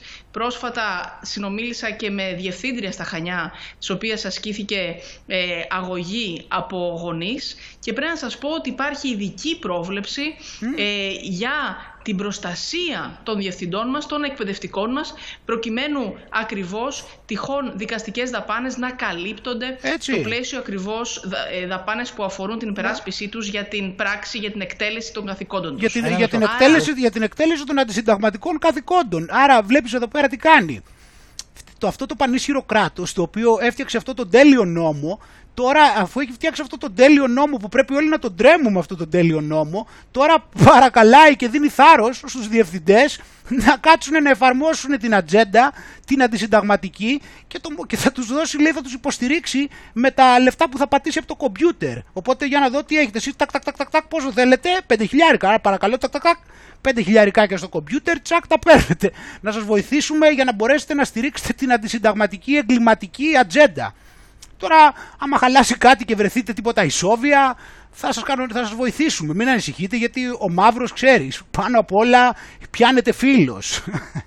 Οπότε δες εδώ πέρα πώς τους δίνει θάρρος για να μπορέσουν να επιβάλλουν την αντισυνταγματική ατζέντα. Θα τους βοηθήσει λέει ο μαύρος, θα τους πατήσει, θα τους δώσει τα λεφτά από το κομπιούτερ. Γιατί αυτό που λέτε είναι, Στηρίζουμε τους εκπαιδευτικούς είναι μας. είδηση Δώστε, και είναι και σημαντικό. παλέψτε. Ε, λέτε λοιπόν ότι Παλέψτε όποιος καλά μου στρέφεται πρόβατα. Εναντίον εκπαιδευτικών και κυρίως διευθυντών, γιατί αυτοί έχουν τη διοικητική αρμοδιότητα. Ε, Έχουν τη, στήριξη, έχουν τη στήριξη του Υπουργείου. Ξέρεις, α, ξέρεις πώς είναι η στήριξη του μαύρου, ε; Την ξέρεις πώς είναι η στήριξη του μαύρου; Ξέρεις που καταλήγει η στήριξη του μαύρου; Έχουν τη στήριξη για τις δικαστικές δαπάνες ακριβώς. Να τονίσουμε όμως εδώ ότι μιλάμε για εξαιρετικά μεμονωμένα περιστατικά. Και το λέω... Έχετε θέλω να το τονίσω θάρρος. Αυτό. Πολύ Έχετε θάρρος να κρατήσετε εκεί πέρα, το, να κρατήσετε την ατζέντα. Έχετε θάρρος να τηρήσετε την ατζέντα. Να τα πάμε καλά η ομάδα μας. Εκεί να μην μείνει πίσω κανείς ενεμβολίαστος. λιγότερα από ό,τι όταν είχαμε, για παράδειγμα, τους αρνητές της μάσκας, θα σας θυμίσω. Ναι. Στις αρχές Σεπτεμβρίου, όταν ξεκίνησε το μέτρο της μάσκας και τότε συζητούσαμε για εκείνες τις περιπτώσεις όπου δεν θέλαν να συμμορφωθούν με το μέτρο της μάσκας. Ξέρετε, Ένα μέτρο περισσότερο τελικά το- το ρωτώ αποδείχθηκε, γιατί, σω... ε, αποδείχθηκε είναι- σωτήριο. Αποδείχθηκε, όπως λέγεται αποδείχθηκε αυτό το μέτρο. σωτήριο γιατί ε, ναι μεν είχαμε εκατόμβες νεκρών αλλά θα είχαμε πιο πολλές εκατόμβες νεκρών άμα δεν φορούσαν τις μάσκες έτσι δηλαδή ε, και είχαμε και ο, μας θερίζει ο ιός αλλά θα μας θέριζε πιο πολύ άμα δεν φοράγαμε τις μάσκες τώρα ξέρεις πως είναι αυτά και φυσικά άμα δεν είχαμε τις μάσκες ε, μπορεί να μην μπορούσαμε να κάνουμε ούτε τηλεκπαίδευση κατάλαβες η Δευτέρα είναι η Ερχό- μέρα που ανοίγουν όλα τα σχολεία. Τα Λύκεια έχουν πάρει ένα δρόμο, το είδαμε γιατί άνοιξαν πριν το Πάσχα. Μια χαρά. Αλλά να δούμε λίγο και τα δημοτικά, να δούμε και τα γυμνάσια, να δούμε δηλαδή πώς θα πάει πια αυτή η διαδικασία που έχει τις δυσκολίες της με τα self-tests, δεν είναι απλό, αλλά από την άλλη μεριά είναι επιβεβλημένο και δεν γίνεται αλλιώς. Είναι επιβεβλημένο, έτσι. Φυσικά είναι, και- είναι επιβεβλημένο και δεν γίνεται αλλιώς. Εδώ πάλι να σου πω βασικά το πώς πλάθεται η νοοτροπία του μέσου μασκοφόρου. Έτσι. Δηλαδή αυτοί έχουν την ικανότητα μέσω της διαρκούς επανάληψης να ορίσουν τι έχει σημασία και τι έχει αξία και τι είναι σημαντικό. Δηλαδή στην ουσία καταλαμβάνουν χώρο στους εγκεφάλους, να το θέσω έτσι, του μέσου μασκοφόρου. Δηλαδή, ο εγκέφαλος του μέσου μασκοφόρου είναι χωρισμένος σε 4-5 κομμάτια αυτή τη στιγμή. Το ένα κομμάτι είναι πανδημία, το άλλο κομμάτι είναι μάσκα, το άλλο κομμάτι είναι μπόλι, το άλλο κομμάτι είναι κλείδωμα στο σπίτι, το άλλο κομμάτι είναι λουρί. Έτσι, δεν ενδιαφέρεται κάτι για κάτι άλλο. Οπότε η συζήτηση είναι το φόρε σήμερα το λουρί σου. Ξέρω εγώ, το λουρί σου είναι 2 χιλιόμετρα ή 2,5. Ε, ξέρω εγώ, ε, τρίτη μάσκα λες να βάλω ή να μην βάλω. Ξέρω εγώ, τη δεύτερη, το δεύτερο μπόλι το έκανες ή όχι να πας να κάνεις το μονοδοσικό. Ε, αυτά είναι που τους απασχολούν. Γιατί μπορεί ο μαύρος μέσω της πολύ καλής γνώσης της ψυχολογίας τους να καταλαμβάνει πλήρως τη συνείδησή τους και να τους λέει τι είναι σημαντικό και τι δεν είναι. Έτσι, οπότε τώρα ε, είπε ότι το τεστ δεν μπορούμε να το αποφύγουμε. Είναι πάρα πολύ σημαντικό. Είναι απαραίτητο. Έτσι. Για πάμε λίγο εδώ να συνεχίσουμε. Ε, κύριε Βάγγελε, το φίλο να το τονίσω, είμαστε δίπλα στους εκπαιδευτικούς. Είμαστε δίπλα. Δίπλα στου Κοίτα πόσες φορές τους δίνει θάρρος για να το παλέψουν και να εφαρμόσουν την εγκληματική ατζέντα. διευθυντές μας, δίπλα στους γονείς και Τα τους κορόιδα. μαθητές. Είναι, είναι, πο- είμαστε Άλλα πολύ ευτυχείς κορόιδα. που τα σχολεία μας ανοίγουν επιτέλους. Όλα τα σχολεία, τα νηπιαγωγεία, τα δημοτικά, τα γυμνάσια. Είναι υπέροχα. Τα λύκεια είχαν ήδη Είμαστε ξεκινήσει κοντά στους και ανοίγουν διευθυντές. με ενισχυμένα μέτρα προστασίας και πρόληψης. Έχουμε δύο νέα πολύτιμα Κοίτα τώρα εικόνα εδώ πέρα. Κοίτα τώρα εδώ εικόνα έτσι με αυτά εδώ, με, με αυτά εδώ τα, τις μουσούδες. εργαλεία.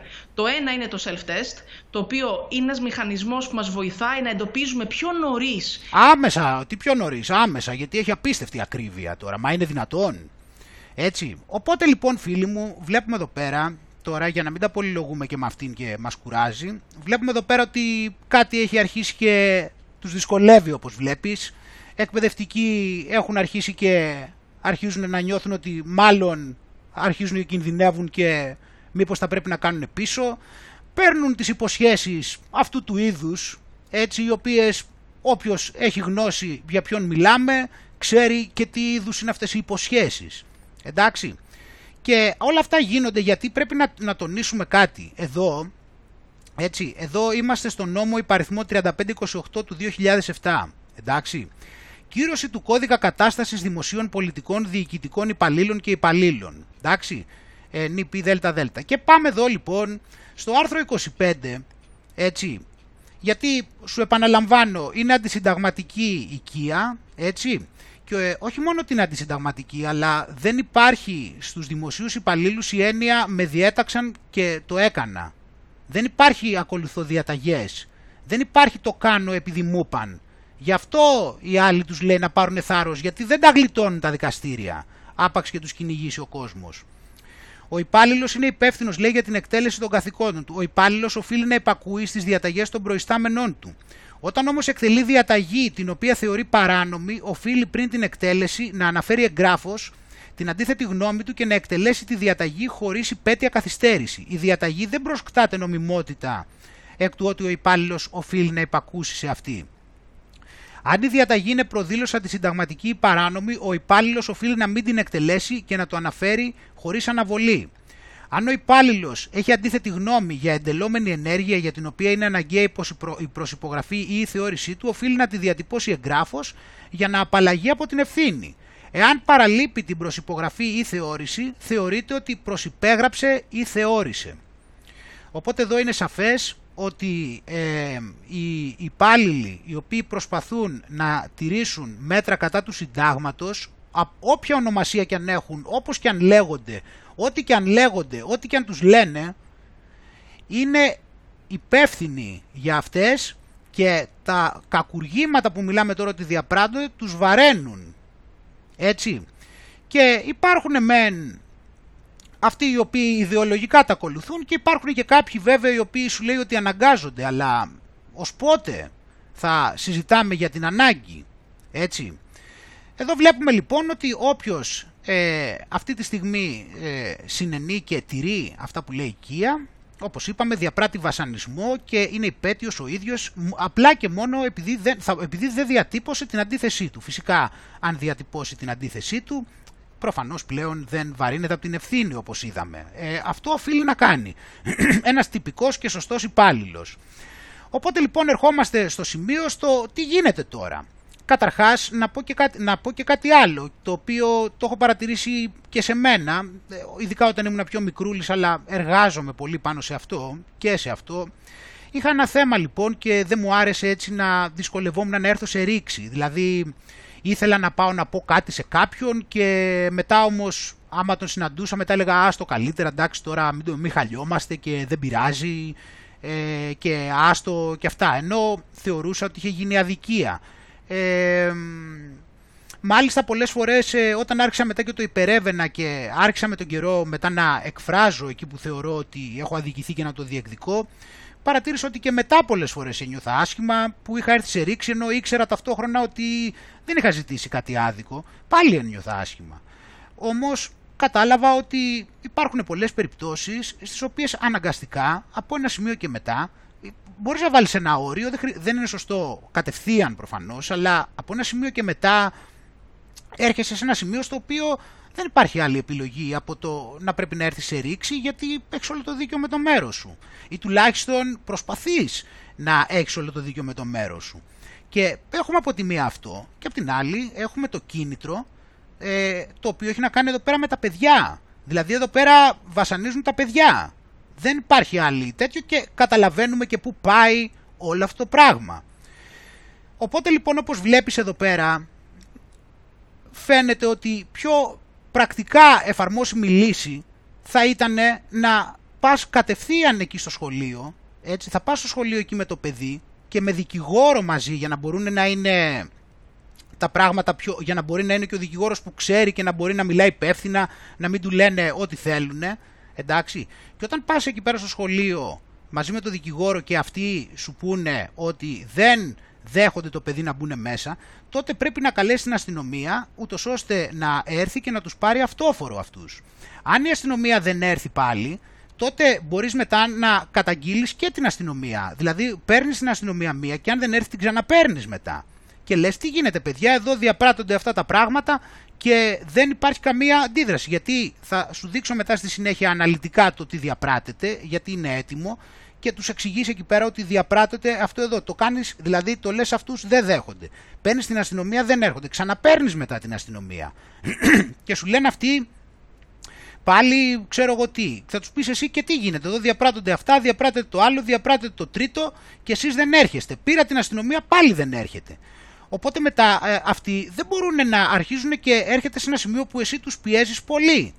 Και να σου πω και κάτι άλλο τώρα, έτσι, γιατί υπάρχει συζήτηση που πολλοί λένε ότι α, ξέρεις, μετά μπορεί να έρθουν και να με συλλάβουν. Αν σε συλλάβουν αυτοί, σε συμφέρει. Και γι' αυτό μάλλον δεν θα το κάνουν αν δουν ότι ξέρεις. Αν σε συλλάβουν, του- σε συμφέρει, γιατί ο σκοπός σου είναι να τους οδηγήσεις στο δικαστήριο. Αν λοιπόν αυτοί σε συλλάβουν, τότε ο δικηγόρος θα τους καλέσει για, θα καλέσει για μάρτυρες το διευθυντή, τους καθηγητές οι οποίοι συμμετείχαν σε αυτό, τους, ε, τους αστυνομικούς οι οποίοι δεν τους συνέλαβαν και τον εισαγγελέα ο οποίος ούτε και αυτός ακολούθησε όλα αυτά. Και όταν θα έρθουν αυτοί στο δικαστήριο, εσύ γιατί θα σε κατηγορούν στη χειρότερη για κάτι που είναι με αναστολή 2-3 μήνες. Αυτοί θα κατηγορούνται για 20 χρόνια και δεν θα μπορούν να μην έρθουν σαν μάρτυρες. Θα τους καλέσει λοιπόν σαν μάρτυρες και θα έρθουν μετά αυτοί στο δικαστήριο και όταν θα έρθουν στο δικαστήριο θα του πείτε κύριε εσείς το κάνατε αυτό εκεί πέρα αυτό. Ναι. Α, άρα αυτό που κάνατε είναι λοιπόν ε, ε, ε, πήγατε ενάντια στο σύνταγμα εδώ. Αυτά θα τα κάνει και ο δικηγόρος λέμε τώρα. Πήγατε, κα- πήγατε ενάντια στο σύνταγμα εδώ. Το κάνατε ναι. Ορίστε ομολογία. Γιατί θα τους έχεις φέρει αυτούς. Γι' αυτό αυτοί θα, αυτοί θα αποφεύγουν να να κάνουν κάτι εναντίον σου γιατί ξέρουν ότι έχουν άδικο και γι' αυτό είδες και με το, με το διευθυντή που παρακαλούσε το παιδί που είχε πάει στο σχολείο και δεν μπορούσαν να το βγάλουν γιατί δεν μπορούν να κάνουν τίποτα. Όταν θα πηγαίνεις λοιπόν εσύ εκεί πέρα και θα απαιτείς να μπει μέσα το παιδί και αυτοί δεν θα το βάζουν, σου είπα και στη χειρότερη που. Στη χειρότερη, στην καλύτερη είναι βασικά αυτό. Αυτό είναι το θέμα σου λέω. Ότι δεν θα σε συλλαμβάνουν ενώ εσύ θα θες. Γιατί αν πας στο δικαστήριο θα τους καλέσεις για μάρτυρες και όταν θα έρθουν αυτοί αναγκαστικά για μάρτυρες θα ανεβούν πάνω στην έδρα και θα πρέπει να μαρτυρήσουν αναγκαστικά όλα αυτά που έκαναν και να είναι εκεί πέρα. Και τα εγκλήματα που έκαναν είναι πολύ περισσότερα. Έτσι. Οπότε λοιπόν σε αυτή την περίπτωση κα, καταλαβαίνω λίγο κάπως ότι μπορεί να ακούγεται έτσι σαν πιο δυναμικό αυτό, αλλά ε, εδώ πέρα τώρα απλώς δεν ξέρω κατά πόσο πρέπει να πηγαίνουμε συνέχεια για όλα ε, ότι δεν θέλω να έρθω σε ρήξη ε, και δεν θέλω να δημιουργήσω ανακάτωμα και δεν θέλω να χαλάσω τις σχέσεις μου και δεν θέλω να φαίνεται ότι δημιουργώ πρόβλημα. Αν βρεθούν και άλλοι από το σχολείο ε, οι οποίοι έχουν ε, και συνεργαστείτε και με άλλους από το σχολείο είναι πολύ καλύτερα αν βρεθούν και άλλοι, άλλοι γονείς να το κάνουν αυτό. Εντάξει, ε, οπότε γιατί έτσι με αυτόν τον τρόπο πηγαίνεις κανονικά ενάντια σε όλα. Έτσι, πηγαίνεις ενάντια σε όλα κανονικά. Ούτε κρύβεσαι, ούτε κάνεις κάτι άδικο, ούτε κάτι παράνομο. Πηγαίνεις εκεί και απαιτείς να τους συλλάβουν επειδή πηγαίνουν ενάντια στο Σύνταγμα και όπως είδες εδώ την έχουν πολύ άσχημα αν γίνει κάτι τέτοιο ειδικά μαζικά. Τώρα μετά υπάρχει ένα άλλο ερώτημα ότι πρέπει να βρεις ένα δικηγόρο. Πρέπει να βρεις ένα δικηγόρο. Τι να κάνουμε; Χρειάζεται ένας δικηγόρος σε αυτήν την περίπτωση. Ε, μετά λέμε για τα έξοδα του δικηγόρου. Ο δικηγόρος ε, μπορεί, ε, καταρχήν υπάρχουν και στην Αγγλία ο δικηγόρος σε κάποιο, εξαρτάται πόσα θα ζητήσει για το παράβολο και ούτω καθεξής, αλλά ο δικηγόρος μετά ε, μπορεί και να πληρωθεί από την αγωγή που θα κάνετε, φυσικά από τα, ζητά, από τα χρήματα που θα πάρετε μετά άμα γίνει αυτή η αγωγή ή σε σχέση με την πληρωμή του, ανάλογα είπαμε πόσα θα πάρει, αλλά σε αυτήν την περίπτωση υπάρχει και, το, και η λύση να μαζευτούν διάφοροι γονείς μαζί και να μοιραστούν τα έξοδα, ενώ ο δικηγόρος θα κάνει την κίνηση για έναν μοναχά, δεν χρειάζεται να γίνει για όλους. Μπορεί να γίνει μόνο για έναν, αλλά να είναι όλοι μέσα σε αυτή την υπόθεση και να μοιραστούν τα έξοδα και μετά να κάνουν και συμφωνία με το τι θα πάρει, τι θα πάρει ο δικηγόρος μετά από ε, αυτήν την ε, αγωγή που θα γίνει. Και όταν είναι εκεί λοιπόν και ο δικηγόρος θα μπορεί αφού, έχει, αφού ξέρει όλα αυτά να χειριστεί την υπόθεση. Και να σου δείξω εδώ συγκεκριμένα και τη μήνυση που έχει βάλει ο Φώτης ο, Φώτης ο Γιωβανόπουλος. Να τη δούμε έτσι λίγο πιο, να τη δούμε εδώ πέρα. Φυσικά και ο σύνδεσμος από κάτω και είναι η μήνυση αυτή η οποία ε, είναι όπως είπαμε να χρησιμοποιήσει ο δικηγόρος για, την, ε, για τα εγκλήματα του βασανισμού, της εσχάτης προδοσίας, εγκλημάτων κατά της ανθρωπότητας και σύσταση εγκληματικής οργάνωσης. Εδώ πέρα είναι για να συμπληρωθεί, έτσι σε όλα και αναφέρονται αυτά, δεν χρειάζεται να στα διαβάζω πάλι, είναι τόσα πολλά, είναι πολύ, είναι πολύ καλή δουλειά, υπάρχει κάτω-κάτω και σε... Κάτω και να το κατεβάσει κάποιος, έτσι εδώ πέρα που είναι κάπου το έχει σε, σε Word, σε PDF, και ό,τι χρειάζεται. Οπότε είναι εδώ, αυτή είναι η μήνυση η οποία μπορεί να κατατεθεί. Λοιπόν, πάντα με τη συμβολή δικηγόρου, όπως είπαμε. Εντάξει. Ε, που είναι για αυτή την περίπτωση που δεν, θα, που δεν επιτρέπουν την ε, είσοδο του παιδιού στο σχολείο. Επίσης, κλείνοντας τώρα σε σχέση με αυτό, ε, είναι σημαντικό πιο πριν να έχει σταλεί από οποιονδήποτε, ακόμα και άμα δεν είναι γονέας, γιατί αυτά έχουν να κάνουν γενικώ με όλα αυτά τα αντισυνταγματικά που έχουν συμβεί και είναι καλό να γίνει μια καταγγελία προς εισαγγελείς, έτσι να γίνει καταγγελία, η οποία καταγγελία θα σου είναι και χρήσιμη, ούτως, επειδή θα είναι στην ουσία σαν ένα εξώδικο το οποίο θα τους λες και όλας του λες του εισαγγελέα ότι άμα γίνει τίποτα θα σε καλέσω εγώ για μάρτυρα και σε έχω ενημερώσει ότι συμβαίνουν αυτά, έτσι, οπότε είσαι και καλυμμένος μετά σε περίπτωση που στο δικαστήριο τον καλέσει για μάρτυρα, Οπότε έχουμε αυτό, έχεις κάνει την καταγγελία πιο πριν, που είναι σημαντικό να φεύγουν από πολλούς καταγγελίες. Φυσικά όλα αυτά με συμβολή δικηγόρου και προφανώς εννοείται πως δεν χρειάζεται να το πω ότι οτιδήποτε προτείνω εγώ προσωπικά θεωρώ δεδομένο ότι και εσύ το έχεις ελέγξει και συμφωνείς. Έτσι. Δεν προτείνω τίποτα να κάνεις ποτέ τυφλά. Άλλο που εγώ συμφωνώ. Αλλά αυτά όλα θα τα διαβάσει και ο δικηγόρος και θα δει αν συμφωνεί και όλα αυτά. Αλλά εγώ ε, αυτό δηλαδή να σταλεί πάλι είναι καλό, είναι χρήσιμο για την περίπτωση που συζητάμε, αλλά και γενικώ για οτιδήποτε, είτε έχεις κάποιο θέμα με μάσκες, εσύ οφείλεις να έχεις κάνει αυτή την καταγγελία για όλα αυτά που συμβαίνουν. Και εδώ πέρα, μπορείς να, εδώ πέρα και είναι και η μήνυση προς τον εισαγγελέα, ε, το οποίο όλα αυτά άμα γίνουν, δηλαδή και γίνουν μαζικά μηνύσεις κατά του εισαγγελέα τώρα του κυρίου Πλιώτα, καταλαβαίνεις ότι και αυτό είναι κάτι πάρα πολύ σημαντικό και πάρα πολύ χρήσιμο. Οπότε καλό είναι πριν από τις κινήσεις που είπαμε να έχουν γίνει και αυτές εδώ οι δύο κινήσεις. Έτσι σε σχέση με τον, ε, με τους εισαγγελείς, με την καταγγελία προς τους εισαγγελείς και τη μήνυση κατά του εισαγγελέα ε, Βασιλείου Πιώτα. Τα οποία αυτά τα δύο, όπως είπαμε, είναι, χρειάζονται γενικώς. Δεν είναι μόνο για την περίπτωση των σχολείων, επαναλαμβάνω, αλλά χρειάζονται και για την περίπτωση των σχολείων. Αλλά είναι για οτιδήποτε όλα αυτά. Εντάξει. Ε, οπότε αυτά σε σχέση με το, αυτό το θέμα με τα σχολεία. Ε, κοίτα να σου πω, εγώ προσωπικά, ε, όπως το έχω ξαναπεί κιόλας, εγώ δεν είμαι υπέρ τους, αυτού του σχολείου που ισχύει έτσι κι αλλιώς. Δηλαδή εγώ προσωπικά ρωτάς εμένα αυτό το σχολείο δεν αξίζει ούτε να το διεκδικήσεις για να πας. Είναι πάλι προσωπική μου άποψη αυτό, όπως έχω πει. Ε, αλλά καταλαβαίνω ότι κάποια μικρά παιδάκια που έχουν και την ανάγκη να πάνε στο σχολείο με τους φίλους τους και όπως και να έχει ε, ο κάθε άνθρωπος έχει τις απόψεις του και ό,τι πιστεύει και γι' αυτό και εγώ από την πλευρά μου ε, προσπάθησα με, τα, να σου παρουσιάσω εδώ όσο πιο καλά μπορώ ψάχνοντας αναλυτικά να σου περιγράψω τις βασικές ιδέες που έχω παρατηρήσει αυτές τις μέρες και κυκλοφορούν και προσπάθησα να το περιγράψω όσο πιο, να τα καταλάβω κι εγώ ίδιος όσο καλύτερα γίνεται για να μπορέσω να στα περιγράψω και ανάλογα με το τι θεωρείς εσύ σωστό και ανάλογα με τις δικές σου ανάγκες να επιλέξεις ε, τι να κάνεις ή να μην κάνεις. Πάμε λοιπόν τώρα παραπέρα, ε, να δούμε τώρα λοιπόν να ξαναμπούμε πάλι στο θέμα μας με τα εμβόλια και όλα αυτά. Τα... Α, ξέχασα να σου δείξω αυτό, συγγνώμη, ναι, έχουμε και αυτό που σου λέω για τα τέτοια, για τα, για τα δικαστήρια και όλα αυτά, βλέπουμε εδώ ότι ε, δεύτερη αθώωση αρνηθέντος στην Πάτρα έχει γίνει. Οπότε έχουμε εδώ πέρα τον άνθρωπο, τον πολίτη Βασίλειο Ντεντόπουλο του Νικολάου που κηρύχθηκε αθώος της αξιόπινης πράξης αγκρεμίζοντας τους αντισυνταγματικούς νόμους και τη σκία. Έτσι, που θέλει να μας επιβάλλει υποχρεωτικά τεστ ενώ είναι αντισυνταγματική υποχρεωτικότητα και με νόμο και από το Σύνταγμα και από τον κώδικα ιατρικής δεοντολογίας. Πάλι έχουμε εδώ πέρα την απόφαση από το μονομελές πλημελιωδικείο πατρών.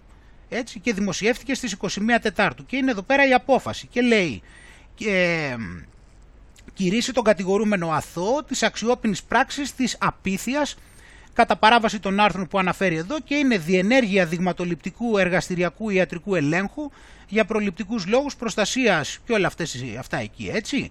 Πράξη που έγινε και τον κήρυξε αθώο εδώ πέρα εντάξει ε, είναι, είναι τόσο πολύ εκτός δηλαδή οποιοδήποτε πλαισίου όλα αυτά που κάνουν που φαίνεται και από τους ίδιους δηλαδή το πόσο προβληματίζονται. Πάμε λοιπόν εδώ παραπέρα τώρα και να δούμε λίγο κάποια πράγματα για τα εμβόλια. Ε, σε σχέση με το Άστρα Ζένεκα επαναλαμβάνω ότι ε, να έχουμε στο μυαλό μας αυτό που έχουμε πει και σε πολλές εκπομπές ότι το Άστρα Ζένεκα φαίνεται ότι έχει επιλεχθεί ε, για να είναι ε, το κακό εμβόλιο. Έτσι, οπότε συνέχεια βγαίνουν σκάνδαλα για το Άστρα Ζένεκα και αρνητικά συμβάντα για να, και δημιουργείται μια εντύπωση στους ανθρώπους ότι για κάποιο λόγο το Άστρα Ζένεκα είναι το πιο επικίνδυνο ενώ όπως είπαμε το άλλο το Pfizer ε, είναι λιγότερο επικίνδυνο. Έτσι, ή ότι νομίζουν ότι αν ε, ήταν κακό και το Pfizer θα τους το λέγανε αφού τους λένε για το AstraZeneca. Οπότε είναι η τακτική που είπαμε του, του σάπιου φρούτου. Οπότε δημιουργούν ένα σάπιο φρούτο που έτσι κι αλλιώς πολλοί θα το φάνε γιατί πολλοί ούτε καν ασχολούνται με τίποτα ή πιο πολλοί δεν ξέρουν ούτε ποια εταιρεία κάνανε. Ε, αλλά για κάποιους οι οποίοι είναι πιο σκεπτικοί έτσι και αυτά, για να τους δώσουν την εντύπωση ότι υπάρχει κάποιο είδους αντικειμενικότητα στην ενημέρωση, δημιουργήσανε δίθεν ότι το AstraZeneca είναι το κακό και παρουσιάζουν συνέχεια αρνητικά περιστατικά με το AstraZeneca, ενώ με τα άλλα, με το Pfizer και με το Moderna, όπως βλέπεις στην Ελλάδα, ΚΙΧ. Βρήκαμε κάτι όμως, για να δούμε εδώ, Βρήκαμε εδώ την οδοντίατρο η οποία καταγγέλει ότι παρουσιάζει παράλυση μετά από εμβόλιο με Pfizer. Δάφνη λέει κουντούρι. Είμαι υπέρ ανοσοποίησης. Λέει είμαι γιατρός και οδοντίατρος. Ήμουν από τους πρώτους που εμβολιάστηκαν με Pfizer από την πρώτη δόση και μετά τη β' δόση. Εμφάνισα σύνδρομος Σιόγκρεν. Έχω όλες τις λεπτομέρειες περί της πορείας της αυτοάνωσου νόσησης. Τα έχω καταθέσει στην ΕΟΦ και στη Pfizer. Δεν μπορώ να δουλέψω. Ήμουν υγιέστατη. Οι ασθενείς μου έμειναν στον δρόμο. Απορώ ενώ ξέρω ότι υπάρχουν και άλλοι πολλοί εμβολιαστές με παρόμοια προβλήματα. Δεν αναφέρεται πουθενά οι παρενέργειές του, ειδικά στην Ευρώπη.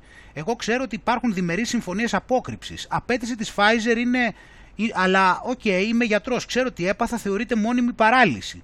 Δεν πιστεύω τίποτα από Ευρώπη και Αμερική. Ανακοίνωση περί Pfizer, τίποτα. Η Ινδία ήδη το έχει απορρίψει γιατί δεν καλύπτει όρους ασφαλείας. Έπειτα δεν δέχομαι να μου απαντάει η Pfizer με νούμερα προεμβολιασμού. Αυτά, ευχαριστώ πολύ, θα επανέλθω. Έχω όλες τις λεπτομέρειες της πορείας μου. Αυτά. Έτσι, οπότε βλέπουμε εδώ πέρα αυτή την καταγγελία από την ε, Δάφνη Κουντούρη, την οδοντίατρο και... Αλλά αυτό όπως καταλαβαίνεις θα πέρασε στα ψηλά γιατί δεν είναι AstraZeneca, αυτό είναι Pfizer. Οπότε όπως, όπως θα έχεις παρατηρήσει ίσως όλα που βλέπεις είναι AstraZeneca. Έτσι, όλα, όλα αυτά που παρουσιάζουν στα μέσα εξαπάτηση στα μεγάλα είναι μόνο για το AstraZeneca, διαρκώς. Οπότε τα έχουμε σημειώσει αυτά φίλοι μου όμως εδώ και μήνες έτσι, δεν μας κάνουν εντύπωση και εκτός από όλα αυτά τα στοιχεία λοιπόν που βλέπουμε λέει εδώ πέρα ο άνθρωπος αυτός, ο Dr. Peter Μακούλο, ο οποίος είναι, ε, είναι ένας πολύ γνωστός γιατρός ο οποίος έχει, έχει φτιάξει λέει πολλά, ε, έχει πολλά ε, φάρμακα έχει, ασχ- ε, δηλαδή έχει βασικά ε, πώς να σου πω, ε, έχουν, ε, είναι, συ- είναι σημαντικός ε, από την άποψη κιόλας ότι είναι πάρα πολύ, έχουν, τον έχουν χρησιμοποιήσει πάρα πολύ σαν πηγή. Να το πω, δεν ξέρω πώς να πω τη λέξη στα ελληνικά. Ε, σε πάνω από 600 μελέτες. Έτσι έχει χρησιμοποιηθεί μελέτες του σαν πηγή και λέει ότι, ε, ότι τα νούμερα τα οποία έχουν να κάνουν με θανάτους από τα εμβόλια τα έχουν μειώσει πάρα πολύ, δεν γράφουν τα πραγματικά. Και λέει ότι ε, θα έπρεπε κανονικά βάσει όλων αυτών των θανάτων που έχουν βρεθεί, να λέει εδώ πέρα δηλαδή αυτή τη στιγμή ε, μέχρι τις 23 Απριλίου είχαν βγάλει στην Αμερική 3.544 θανάτους και 12.619 σοβαρά, σοβαρά προβλήματα. Μεταξύ έτσι το, ε, το, και λέει εδώ πέρα λοιπόν ότι αυτά τα νούμερα δεν είναι τα πραγματικά, αλλά τα πραγματικά είναι πολύ περισσότερα. Και κάποιος θα περίμενε μετά από όλα αυτά φυσικά να γίνει μια εξονυχιστική έρευνα, αλλά έχει συμβεί το ανάποδο. Ε, τα αφήνουν αυτά και λένε συνέχεια ότι είναι ασφαλέστατα τα εμβόλια. Και μάλιστα λέει ότι ε, τυπικά λέει μια, ένα νέο φάρμακο ε, στους περίπου πέντε θανάτους που είναι ανεξήγητοι ε, παίρνουν ένα μήνυμα ξέρω εγώ, βγαίνει ένα black box, λέει ένα μαύρο κουτί σε αυτούς που ενημερώνονται και τους, που, στην τηλεόραση και τους λέει ότι υπάρχει κίνδυνος αυτό να προκαλέσει θάνατο. Και μετά αν φτάσει λέει τους 50 θανάτους το βγάζουν από την αγορά, το αποσύρουν. Ε, μάλιστα λέει ότι στο, στη γρήπη των ε, χείρων στο 1970, το 1976 λέει προσπάθησαν να εμβολιάσουν 55 εκατομμύρια ε, και αυτό δημιούργησε 500 περιπτώσεις παράλυση και 25 θανάτους. Και τότε λοιπόν λέει το πρόγραμμα σταμάτησε επειδή είχε 25 θανάτους. Φαντάζεσαι τώρα. Οπότε λοιπόν ε, σε σχέση με όλα αυτά λοιπόν ε, δεν έχουν νόημα και είναι πάρα πολύ ανησυχητικά λέει ο Μακούλο. Και αυτή τη στιγμή λέει έχουμε 77 εκατομμύρια εμβολιασμένους και 2.602 θανάτους που έχουν καταγραφεί και είναι ασύλληπτο, δηλαδή δεν έχει ξανασυμβεί να έχουν καταγραφεί τόσοι πολλοί θάνατοι. Και μάλιστα είπε ότι το, το Μάρτιο λέει 8 Μαρτίου το CDC είπε στο site ότι έλεγξαν 1.600 θανάτους ε, με διάφορους άγνωστους γιατρούς FD, ε, από το FDA και είπαν ότι κανένας από αυτούς τους θανάτους λέει δεν είχε να κάνει με το εμβόλιο. Φαντάζεσαι; Ε, οπότε λέει ότι αυτό πρέπει να προβληματίσει την ε, ακαδημαϊκή κοινότητα. Οπότε λοιπόν ε, όταν βλέπεις σου λέει και, κάνει, και υποτίθεται ότι μπορούν να ψάξουν 1600 θανάτους και να τόσο γρήγορα θα, αυτό λέει κανονικά θα έπρεπε να πάρει λέει πολλούς μήνες. Εντάξει. Και βασικά αυτό τώρα θα ήθελα να σου διάβαζα πολλά ακόμα γιατί είναι μακροσκελής εδώ η συνέντευξη, λέει διάφορα.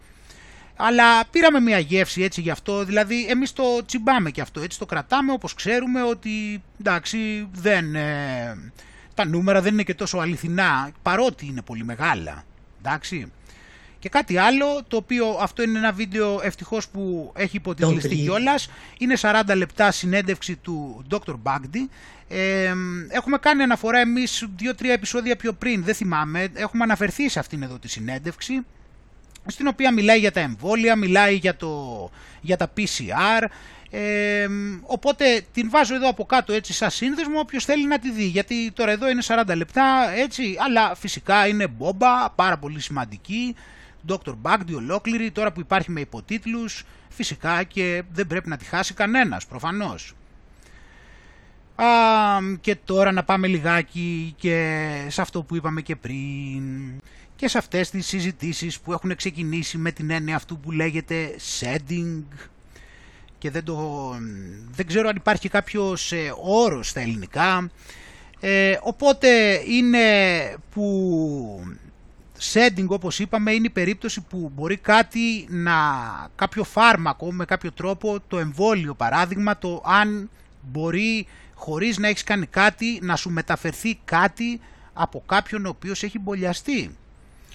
Γνωρίζουμε καταρχάς ε, ότι στη, στη γενετική τροποποίηση η Μονσάντο έχει χρησιμοποιήσει ε, φυτοφάρμακα τα οποία λειτουργούσαν με κάποιο είδους τέτοιο τρόπο. Δηλαδή μπόρεσαν και ψέκαζαν πολλά ε, σπαρτά τους με αυτό, τα έκαναν δυνατότερα έτσι όπως είχαν σκοπό να τα κάνουν και να κάνουν τη γενετική τροποποίηση. Στη συνέχεια όμως όσο περνούσε ο καιρός αυτό μεταφερόταν και σε διπλανούς αγρούς και σε πιο διπλανούς αγρούς και σε πιο διπλανούς αγρούς και χρησιμοποιούσε μια τεχνολογία η οποία επί της ουσίας ήταν αυτό που λέμε setting, έτσι. Τώρα λοιπόν αρχίζουμε φίλοι μου και βγαίνουν διάφοροι γιατροί και όχι μόνο γιατροί και άνθρωποι και αρχίζουν και κάνουν κάποιες περίεργες αναφορές, δηλαδή συμπτώματα τα οποία τα έχουμε περιγράψει εμείς ήδη ως ε, αρνητικά συμπτώματα των εμβολίων, αρχίζουν ξαφνικά και παρουσιάζονται σαν αρνητικά συμπτώματα ανθρώπων οι οποίοι ναι μεν δεν έχουν κάνει τον πόλη, αλλά έχουν πάει κοντά σε ανθρώπους που έχουν κάνει τον πόλη. Και αυτό αρχίζει και δημιουργεί ιδιαίτερη ανησυχία. Βλέπουμε δηλαδή γυναίκες οι οποίες ε, έρχονται κοντά με γυναίκες ε, οι οποίες έχουν κάνει τον πόλη να επηρεάζονται τα γυναικολογικά τους, να επηρεάζεται η περίοδος, να, να επηρεάζεται η αιμορραγία τους. Έχουμε δει ε, άτομα, ανθρώπους, περιγράφουν οι γιατροί ανθρώπους οι οποίοι έχουν ε, πάθει θρομβώσεις, τους έχουν, ε, έχουν εντοπίσει θρομβώσεις ενώ έχουν πάει κοντά σε κάποιον ο οποίος έχει κάνει τον πόλη. Και υπάρχουν λοιπόν, αρχίζουν και ξεκινούν και βγαίνουν πολλές τέτοιες ανησυχητικές αναφορές. Και αρχίζουν οι γιατροί και προσπαθούν, οι γιατροί που ψάχνουν την άλλη άποψη, ξέρεις, όχι οι, αυτοί που, το, που έχουν φορέσει και το παίζουν γιατροί, οι κανονικοί, και έχουν αρχίσει και ψάχνουν αυτό. Όμως φίλοι μου, πέραν αυτού του ψαξίματος, θα, μπορέ, θα δούμε τώρα κάτι εδώ πέρα από τα ίδια τα έγγραφα της Pfizer, τα οποία είναι πάρα πάρα πολύ ανησυχητικά.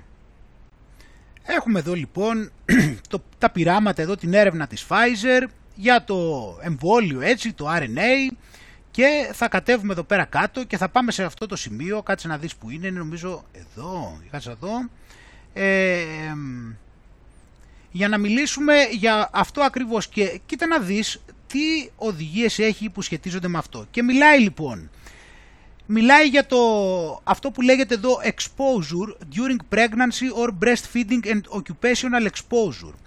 Exposure to the study intervention understudy during pregnancy or breastfeeding and occupational exposure are reportable to Pfizer safety within 24 hours of investigator awareness.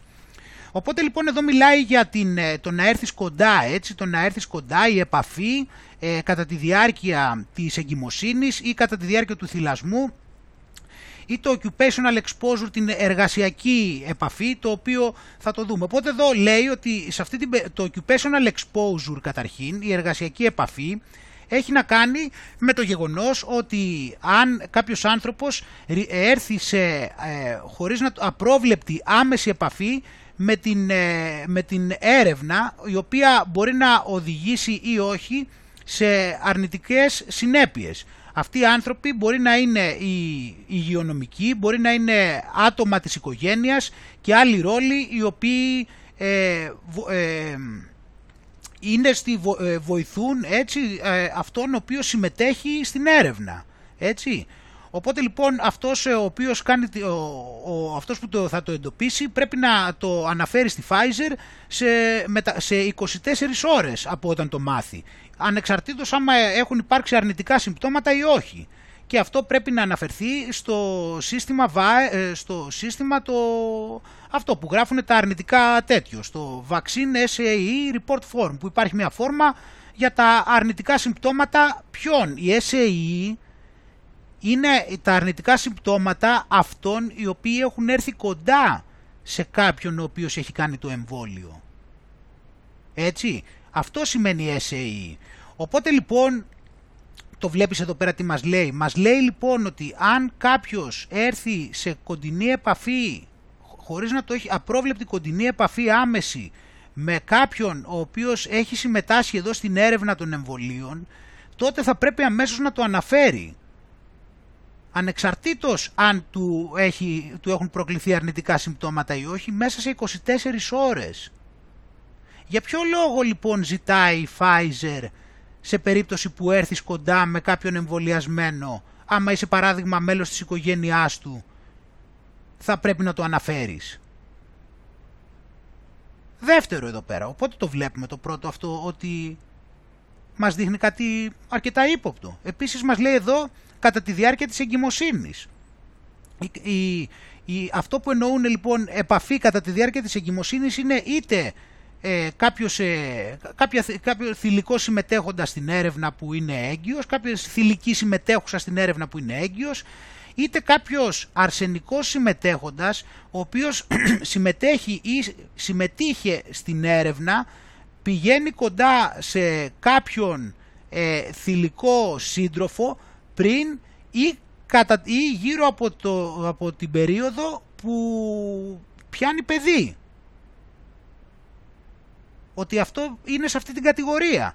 Ή μια, ε, μια, ε, ένα θηλυκό το οποίο είναι έγκυος κατά την περίοδο στην οποία έρχεται κοντά ή έχει έρθει κοντά στην, ε, στην έρευνα εξαιτίας, εξαιτίας environmental exposure, δηλαδή ότι ήρθε κοντά. Και τι εννοεί ήρθε κοντά ε, περιβαντολογικά. Ένα θηλυκό μέλος της οικογένειας ή ένας ε, ειδικός υγείας ε, αναφέρει ότι, της αναφέρει ότι είναι έγκυος αφού ήδη έχει έρθει κοντά με, την, ε, με κάποιον ο οποίος ε, έχει, συμμετέχει στην έρευνα μέσω ε, έχουν inhalation μέσω, του, μέσω της αναπνοής ή σωματικής επαφής ή ένα αρσενικό μέλος της οικογένειας ή πάροχος υγείας ο οποίος έχει έρθει κοντά σε κάποιον που έχει συμμετάσχει στο πείραμα ε, με την αναπνοή ή με την ε, επαφή του και στη συνέχεια έρχεται κοντά σε θηλυκό σύντροφο πριν ή κατά την περίοδο που πάει να πιάσει παιδί. Το καταλαβαίνεις τώρα εδώ πέρα τι σου λέει, ότι μπορεί να, ότι, ότι μπορεί να είσαι άντρας ο οποίος έρχεται κοντά σε κάποιον ο οποίος έχει κάνει το εμβόλιο και εσύ μετά πας στη σύντροφό σου και μπορεί αυτό να προκαλέσει προβλήματα στη σύλληψη του παιδιού. Και αυτό λέει σε περίπτωση που γίνουν τέτοιες επαφές θα πρέπει να το αναφέρει κατευθείαν στη Pfizer μέσα σε 24 ώρες. Ανεξαρτήτως αν υπάρχει πρόβλημα σε αυτόν τον ανεμβολίαστο που ήρθε κοντά στον εμβολιασμένο. Αν λοιπόν υπάρξει ε, ε, αυτή η επαφή λοιπόν όπως είπαμε πρέπει αυτός που το εντόπισε να το αναφέρει κατευθείαν αν ε, και εδώ πέρα πάλι το ίδιο και στη συνέχεια λέει για το πώς ε, αποκτούν εξτρά πληροφορίες ε, για το τι συνέβη, για το αν επηρεάστηκε τελικά η εγκυμοσύνη, θέλουν να το ψάξουν και στη συνέχεια αυτός ο μελετητής θα, θα παρατηρήσει την εγκυμοσύνη μέχρι τέλους και θα αναφέρει στη Pfizer τι έχει γίνει. Και αναφέρει εδώ πέρα δηλαδή και υπάρχουν περίπτωση δηλαδή abnormal pregnancy outcomes are considered SAEs, δηλαδή σε περίπτωση που υπάρξει πρόβλημα ε, στην εγκυμοσύνη, ε, αυτό καταγράφεται σε αυτή την περίπτωση, στα, προβλήμα, στα αρνητικά συμπτώματα που έχουν συμβεί σε ανεμβολία τους. Αυτό το SAE αυτό σημαίνει. Αν το αποτέλεσμα της... Ε, ε τέτοιο είναι, δηλαδή εδώ το θέμα είναι τώρα πέραν από την ανάγνωση είναι ότι εδώ πέρα αρχίζει και συζητάει ότι υπάρχει περίπτωση τέτοιων περιπτώσεων. Ότι υπάρχει περίπτωση αρνητικών συμπτωμάτων σε ανθρώπους. Να εδώ βλέπουμε σε, σε ζητήματα που έχουν να κάνουν ειδικά πολύ με την εγκυμοσύνη και με τα γυναικολογικά. Σε ανθρώπους οι οποίοι έρχονται κοντά σε κάποιον που έχει κάνει το εμβόλιο ή κιόλας ακόμα όταν έρχονται κοντά σε κάποιον που έχει έρθει κοντά σε κάποιον που έχει κάνει το εμβόλιο.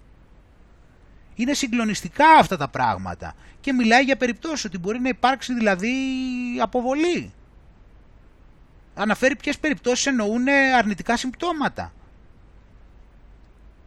Στη συνέχεια εδώ μιλάει για την άλλη περίπτωση τώρα εκτός από την ε, εγκυμοσύνη, εδώ πέρα μιλάει για, την, ε, για το θυλασμό. Και μιλάει για την περίπτωση ότι ένα θηλυκό το οποίο θυλάζει και έρχεται κοντά ή έχει έρθει κοντά σε κάποιον περιβαλλοντολογικά από κάποιον ο οποίος έχει συμμετάσχει στην έρευνα, όπως για παράδειγμα μέλος της οικογένειας ή πάροχος υγείας, πρέπει να το αναφέρει ότι ε, θυλάζει αφού έχει έρθει κοντά του ε, με, κοντά με κάποια επαφή είτε με τον ε, αέρα, δηλαδή να έχουν εισπνεύσει τον ίδιο αέρα ή με σωματική επαφή. Και αυτό ότι πρέπει πάλι να το αναφέρει απευθείως ομοίως. Και εδώ είναι πάλι αυτό που είπαμε πριν, το occupational exposure. Όταν έχεις ε, επαφή με κάποιον ο οποίος γενικότερη επαφή. Άρα έχουμε εδώ επαφή που έχει σχέση με την εγκυμοσύνη, επαφή η οποία έχει σχέση με το θυλασμό και εδώ πέρα είναι και γενικότερες, έτσι, occupational, εργασιακή επαφή. Ε, ελπίζω ότι επειδή είναι και λίγο επιστημονική ορολογία, ελπίζω ότι είναι κατανοητά αυτά που λέω αυτή τη στιγμή. Και βλέπουμε εδώ πέρα ότι συνεχίζουμε και έχουμε εδώ πέρα ότι αρχίζει και συζητιέται περισσότερο αυτή η ιστορία και λένε αυτό το spike protein που δημιουργούν, αυτή η πρωτεΐνη, αυτή η ακίδα πρωτεΐνης που δημιουργούν, λέει εδώ πέρα σε αυτή την καινούργια έρευνα που αναρωτιέται ο Ντάιν Πασκοκέλο, λέει ότι ε, μπαίνουν μέσα στο σώμα μας τρισεκατομμύρια ακίδες πρωτεΐνης τα οποία μπορεί να βγουν από το σώμα μας και να μολύνουν κοντινούς μας οι οποίοι δεν έχουν κάνει εμβόλιο στην έρευνα που έχει βγάλει. Αυτά τα σωματίδια έχουν την ικανότητα να προκαλέσουν λέει παράδειγμα φλεγμονή και ασθένειες σε αυτές τις επαφές. Ε, με άλλα λόγια λέει αυτές οι ακίδες πρωτεΐνης είναι παθογόνες, προκαλούν δηλαδή ασθένειες όπως ο ίδιος ο ιός. Ε, και μάλιστα ο, ο ερευνητής ε, το προβληματίζεται και για την ένταση αυτών των 13 τρισεκατομμυρίων σωματιδίων τα οποία μπαίνουν μέσα μας. Οπότε λοιπόν αυτές οι ακίδες πρωτεΐνης ενώνονται πολύ έντονα με τον, ε, με τον ιό ε, και εξαιτίας αυτής της, ε, της ομοιότητας στην ακίδα ε, αυτό που συμβαίνει είναι ότι υπάρχει αυτό το setting όπως είπαμε το οποίο προκαλεί πολλά αυτοάνοσα όπου το σώμα ε, επιτίθεται στον ίδιο του, τον, ε, στους ίδιους του τους ιστούς. Έτσι, έχουμε πει πάρα πολύ σημαντικό έτσι ότι αυτά τα εμβόλια μεταξύ άλλων ε, είναι πάρα πολύ πιθανό ότι δημιουργούν άμεσα πολλά αυτοάνοσα. Επίσης αυτό που είπαμε έτσι υπάρχει ε, στις γυναίκες ε, μετά από τον εμβολιασμό υπάρχει, στα γυναικολογικά υπάρχει επίσης ε, ε, πολύ μεγάλη αιμορραγία, ε, το οποίο φαίνεται ότι είναι ξεκάθαρο ότι έχει να κάνει με το εμβόλιο αυτή η, αυτή η ανώμαλη έτσι ε, αιμορραγία. Ε, επίσης βλέπουμε εδώ αυτό που είπαμε με τους κύκλους έτσι και όλα αυτά, είναι πραγματάκια που έχουμε ξανασυζητήσει και, συζητάει, ε, και μιλάει επίσης και για την περίπτωση που υπάρχει πρόβλημα ότι αυτές και τα, αυτά τα νανοσωματίδια, τα λιπίδια που βάζουν μέσα, ότι μεταφέρουν το mRNA ε, μέσα στα κύτταρα ε, και αυτά υπάρχει περίπτωση να περάσουν και το blood-brain barrier, οπότε να περάσουν εδώ αυτό το σημείο και να δημιουργήσουν έτσι και ε, νευρολογικά προβλήματα όταν γίνει αυτό. Και, γιατί αυτό προκαλεί χρόνιες φλεγμονές, θρομβώσεις στο νευρολογικό σύστημα, ε, επηρεάζει τους καρκίνους, χρόνια ε, λεθαργία, ε, λιθαργία, ε, τέτοιο, ε, πώς το λένε, ε, εγκεφαλικό, ε, σύνδρομο Μπέλ, ε, ασθένειες που έχουν να κάνουν με σκλήρινση. Ε, οπότε λοιπόν ε, αυτά είναι πάρα πολύ ανησυχητικά και μετά στη συνέχεια μιλάει και για το, εντάξει λέει εδώ και για το Johnson Johnson και στη συνέχεια μιλάει και για τα ότι δεν ξέρουμε φυσικά ποια είναι τα μακροχρόνιες συνέπειες που έχουν αυτά τα μπόλια στον, ε, στο σώμα και στον εγκέφαλο. Γιατί ε, πολλά από αυτά από ό,τι φαίνεται επηρεάζονται από, αυτό το, από αυτές τις ακίδες πρωτεΐνης που έχουν βάλει και εδώ ξαναναφέρει έτσι και αυτό που είπαμε για το environmental exposure και το, για, το, για αυτό που είπαμε ότι αναφέρει η Pfizer, ότι υπάρχουν αυτοί οι κίνδυνοι έτσι, η οποία έχει να κάνει με το όταν πλησιάζεις σε εμβολιασμένους. Είναι πάρα πολύ σημαντικά αυτά και να σου δείξω και κάτι άλλο πάνω σε αυτό, ότι ξέρουμε πλέον, ε, από, αυτό βγήκε 19 Αυγούστου του 20, έτσι, ότι πλέον έχουμε την τεχνολογία να δημιουργούμε εμβόλια τα οποία μεταδίδουν τον εαυτό τους. Και αυτό γίνεται επειδή η πρόληψη είναι καλύτερη από τη θεραπεία. Οπότε λοιπόν αυτά τα εμβόλια τα οποία θα μεταδίδονται μόνα τους που έχουν φτιάξει θα μπορούν να μας, τα οποία θα χρησιμοποιούν γενετικές τεχνικές για να σταματήσουν επικίνδυνους ιούς οι οποίοι βγαίνουν από τα, έρχονται από τα ζώα. Κατάλαβες; Γιατί λέει εδώ ότι υπάρχει και η λύση να μπορέσουμε να ε, έτσι να στοχεύσουμε στους μολυγόνους, παρά, στους ε, μολυσματικούς παράγοντες οι οποίοι μεταφέρουν αυτές τις ασθένειες ε, και να τις μειώσουμε έτσι στο, ε, στον, στους πληθυσμούς έτσι, του, της φύσης. Ε, αυτό δεν είναι μια νέα ιδέα βέβαια, την οποία έχει χρησιμοποιηθεί για να καταπολεμηθεί η λύσα, αλλά και πάλι λέει ότι ε, υπάρχει, ότι και πάλι σκοτώνει λέει 55.000 ανθρώπους ε, το χρόνο στην Αφρική και στην Ασία.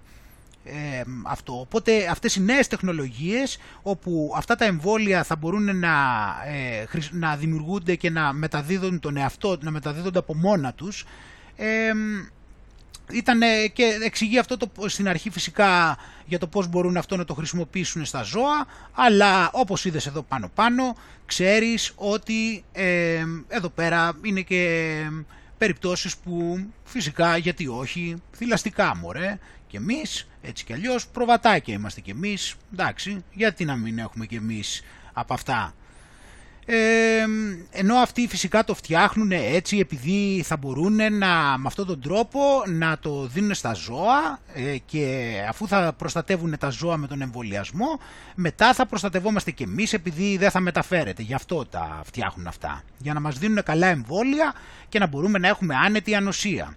Οπότε επαναλαμβάνω έχουμε ήδη την τεχνολογία να φτιάξουμε εμβόλια τα οποία μεταδίδονται από μόνα τους.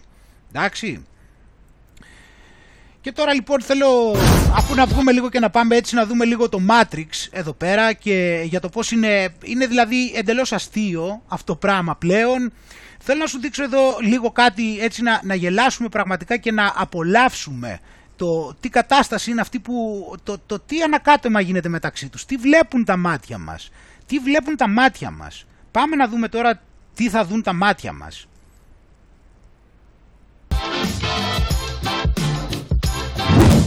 Λεπτάκι. Θα αισθανθώ λίγο ματίνα παγώνει τώρα. Είναι λίγο μεγάλο Ωραίο για σένα, είναι. αλλά είναι ωραίο. Κοκάλινο. Ε, τι μπλε είναι αυτό; Αυτό ηλεκτρικ. Ηλεκτρικ. Και μπλε ηλεκτρικ. Ναι. Δείξτε παιδιά και την Εγώ παγωνιά. Τώρα, τώρα στην αρχή ακόμα έτσι μπορεί να νομίζεις ότι κάνουν απλά πλάκα, αλλά δες εδώ πέρα λιγάκι, γιατί εγώ δεν το έχω ξαναδεί αυτό το πράγμα. Δεν θα γινόμουν viral με αυτό, γιατί, της πάει καλύτερα της κυρίας Παγώνη. Ναι. Ε, της πάει. Το, τρα- το τραγούδι το έχετε; Το έχουμε. Να το παίξουμε. Είναι, με, με αυτό το γυαλί πάει ένα Έλα, τραγούδι. ετοιμάστε και τη φωτογραφία Ένα να, συγκεκριμένο να τραγούδι. την καλημερίσουμε την κυρία Έχει Ματίνα ωραίο, Παγώνη. ωραίο γυαλί πάντως να σου πω. Καλημέρα κυρία Παγώνη. Καλημέρα. Χρόνια πολλά, να είστε καλά. Αυτό τώρα πολύ προσοχή τώρα γλώσσα σώματος και εκφράσεις όσο μπορούμε τώρα μέσα από εκεί εκφράσεις προσώπου όσο μπορούμε βέβαια μέσα από τις κάμερες πρόσχε εδώ τώρα Τα μάτια σας βλέπω τώρα. Παγωνίσια. κοίτα, κοίτα πως το κάνω τώρα γελάει στην αρχή κοίτα Λοιπόν, νομίζω Έλατε. ότι με αυτό το τραγούδι, με αυτό το γυαλί πάει ένα συγκεκριμένο τραγούδι. Κυρία Βούλγαρη, δεν σας πάει. Πρέπει να ομολογήσω ότι δεν σας πάει. το βλέπεις εδώ που είναι το σημείο τώρα που έχει, που έχει σκαλώσει και τους πάει κόντρα αλλά, δεν θέλει, αλλά έχει βρεθεί εξ απρόπτου και δεν θέλει να το δείξει και της πετάει την πηχτή Καλύτερα, είναι η αλήθεια αυτή. Αυτό ξέρετε το τραγούδι ποιο είναι. Εσείς φαντάζομαι τα ξέρετε κιόλας αυτά. Παιδιά, θέλω να κάνουμε σπίτι φωτογραφία ποιο το φοράει καλύτερα. Εγώ ή η Παγώνη. Η Πα- Η παγόνη της πάει καλύτερα. Της πάει καλύτερα. Παιδιά, έχει το στυλ. το βλέπεις εδώ ότι εξελίσσεται αυτό το πράγμα δες Είναι το στυλ, ναι. Δες το, δες το με πολύ προσοχή και με σκέψη να δεις εδώ τι, πού έχουμε φτάσει, τι κάνουν. Ε, βέβαια, αυτά δεν πάνε σε όλους. Δεν είναι το στυλ σας, κυρία Βούλγαρη, δεν είναι το στυλ σας. Το βλέπεις εδώ που έχει πειραχτεί και πρόσεχε τώρα εδώ καλά και πώς θα μαζέψει τα χέρια της και πρόσεξε και, τις, και το πρόσωπο πώς θα σου φρώσει και κοίτα πώς θα μαζευτεί. Αλλά παρόλα αυτά δεν θα έχει το θάρρος να πάει κόντρα, αλλά εν πάση περιπτώσει, κοίτα εδώ τι τις κάνουν στην ειδικό. Παγόνι ήθελα να τα βάλετε εσείς να, δω- να μου δείξετε πώς τα φοράτε. Δεν είναι το στυλ σας, οπότε τι να κάνουμε τώρα, δεν νομίζω ότι χρειάζεται να σχολιάσουμε. Το χασαπόπουλο πάνε, πιστεύετε. Το βλέπεις τώρα, βλέπεις που μαζεύεται και πρόσεξε το σημείο στο οποίο βλέπεις τις πάει κόντρα. Δεν σου πάνε, δεν σου πάνε. Προσπαθεί να τη την πει, αλλά αυτή, ενώ αυτοί εδώ πέρα έχουν μπει σε εντεταλμένη υπηρεσία και την έχουν πάρει αμπάριζα. Και η άλλη προσπαθεί να αντιδράσει, αλλά μέχρι εκεί μπορεί. Δεν βγαίνει σε αντρικό, άμα έβγαινε σε αντρικό... Κάλινο unisex είναι. Κοίτα ύφος, παγώνει. Περίμενε λίγο να Παγώνει. μάθω κάτι. Αυτά τα γελιά, κύριε Παγώνη, συγγνώμη τώρα. Αυτά τα γελιά τα διαλέξατε. τελε- Είναι τελευταία. μο- ε, με- Κοίτα πόσο άσχημα νιώθεις. Κύριε Χασαπόπουλε, να μιλήσουμε σοβαρά τώρα ή θα Σοβαρά αφήσετε θα τα γυαλιά. μιλήσουμε. Αλλά- Λοιπόν, Το βλέπεις; Ήρθανε και σας είπαν ότι έχει αυτά τα γυαλιά, διαλέξτε και τα λοιπά, ή πήγατε και τα διαλέξατε μόνοι σας; Κοίτα και επιμένεις. τι σημασία έχει, τα φόρεσα; Ναι, καλά. Τα φορέσατε Λέω, το είδαμε. Πώς το επιλέξατε έχει σημασία. Αυτό Έχει λέω. Καμία σημασία αυτό. Γιατί Κοίτα, μπορεί κοίτα, να δούλεμα σας- ε, απίστευτο να τις σας τα κάνουνε. στείλε και να σας είπε, ορίστε μια προσφορά. να Νομίζω τα ότι φορέσετε πρέπει για να στείλει διαφήμιση. πολλά Δεν γυαλιά. παίρνω εγώ προσφορές για διαφημίσεις, κύριε Χασαπόπουλε. Αυτά τα κάνετε μόνο εσείς. Ω, της είπε, ως απάντηση. Πώς το επιλέξατε έχει σημασία. Αυτό Έχει λέω. καμία σημασία αυτό. Γιατί μπορεί ο οίκο Γούτσι να σας τα στείλε και να σας είπε, ορίστε μια προσφορά. να Νομίζω τα ότι φορέσετε πρέπει για να στείλει διαφήμιση. πολλά Δεν γυαλιά. παίρνω εγώ προσφορές για διαφημίσεις, κύριε Χασαπόπουλε. Αυτά τα κάνετε μόνο εσείς. Ούτε εμείς κάνουμε τέτοια. Ούτε εμείς κάνουμε τέτοια. Σας παρακαλώ, ούτε εμείς κάνουμε Λοιπόν, τέτοια. Έχει ωραίο γυαλί. Απορροφητικό. πα- όντως, Κοίτα, όντως. δούλεμα, απίστευτο, Ξεκουράζει κοίτα, το μάτι, απίστευτο, δεν κάνω απίστευτο. πλάκα. Βάλ το λίγο να σε δούμε. Το φωνάζει παγωνί. Συνεχίζουν. Παιδάκι μου λίγο. Εντάξει, Κάντο. ορίστε. Δεν πάει καθόλου, χειρότερο είναι. Έτσι. χειρότερο είναι, ναι, Να σας όντως. πω, όπως λέμε και Χειρότερο. παλιά βγαίνει και σε αντρικό Γιατί- αυτό.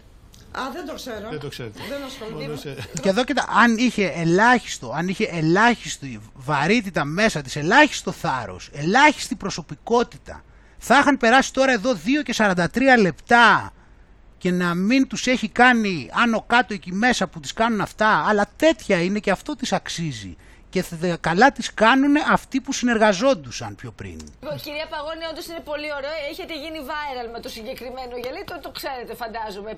Όλο το, το Σαββατοκύριακο το περασμένο με εσάς ασχολούμασταν και το γυαλί σας. Συνεχίζουν, κοίτα. Δεν είχατε φαίνεται θέματα άλλα για να σου Τώρα γιατί δεν μας κάνετε τη χάρη; Αυτό το, το ωραίο σακάκι που φοράτε, το μπλε electric, πηγαίνει με κοίτα το τα. γυαλί. Γιατί δεν το φοράτε και Το στην- ανέβασε τώρα. Πόπουλε, να μιλήσουμε τώρα για σοβαρά θέματα, γιατί.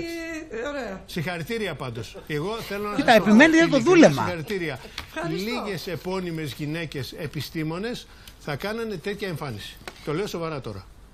Τώρα το λέω σοβαρά. Πραγματικά που το τολμήσανε. Γιατί μου λέγανε όλοι, κοίτα, Κοίτα παγώνει πόση τώρα, ώρα, δεν της κοίτα. πάει Και πώς βγαίνει έτσι. Δεν και σταματάνε, τα λοιπά. είναι απίστευτο. Πραγματικά συγχαρητήρια για το θάρρος σας. Τι δεν τη πάει καλό το γυαλί. Εντάξει, ένα μπλε γυαλί. Κοίτα είναι πώς τώρα, την δεν κάνανε. ξέρουμε κιόλας, δεν Είπανε φόρεσε πολλοί η ότι η γυναίκα Παγώνη και τώρα είναι τίποτα μια άλλο. επιστήμονα. Α πούμε πώς βγήκε τώρα με αυτό το γυαλί Καλά. και με τα Ε, ηλεκτρικ. τι έπρεπε να βγει δηλαδή. Με Αυτοί μαύρα θα ανταγωνίζονται και εμάς τώρα. Μεγάλα γυαλιά. Εγώ πραγματικά σας παραδέχτηκα. Και συγχαρητήρια. Λοιπόν. Και χωρίς πλάκα το λέω τώρα. Τα δέχεται. Ναι. Κοίτα πώς έμεινε. Βλέπεις τώρα, δηλαδή εγώ δεν έχω ξαναδεί τέτοιο πράγμα. Τέτοιο δούλεμα στην ειδικό, μπροστά στα μάτια της, μπροστά σε όλους, σε αυτή την ειδικό που λέγει όλα αυτά τα σοφά που έπρεπε να κάνουμε και τώρα αυτό. Δεν, δηλαδή, δεν, δεν χωράνε λόγια. Είμαι κι εγώ σαν τον, ε, σαν τον Ευαγγελάτο πριν. Δεν, δεν μπορώ να σχολιάσω παραπάνω. Μιλάμε, είναι τέ- τέτοιο σοου, δεν παίζεται.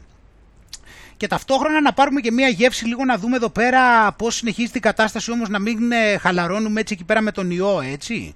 Αυτό, να ξέρεις θα πάρουμε μία γεύση τώρα αυτή τη στιγμή τι γίνεται με τα νοσοκομεία αυτήν την ώρα για το πόσο γεμάτα είναι, πώς είναι στο κόκκινο. Για πάμε. Πού σε ρεμένη. Τι κούραση είναι αυτή; Από το μύζο. Φτάνει. Εδώ είναι, τώρα, ο χαμ- ε, εδώ είναι τώρα ένα νοσοκομείο ακόμα στο κόκκινο, αυτή τη δύσκολη εποχή. Σκληρός αγώνας.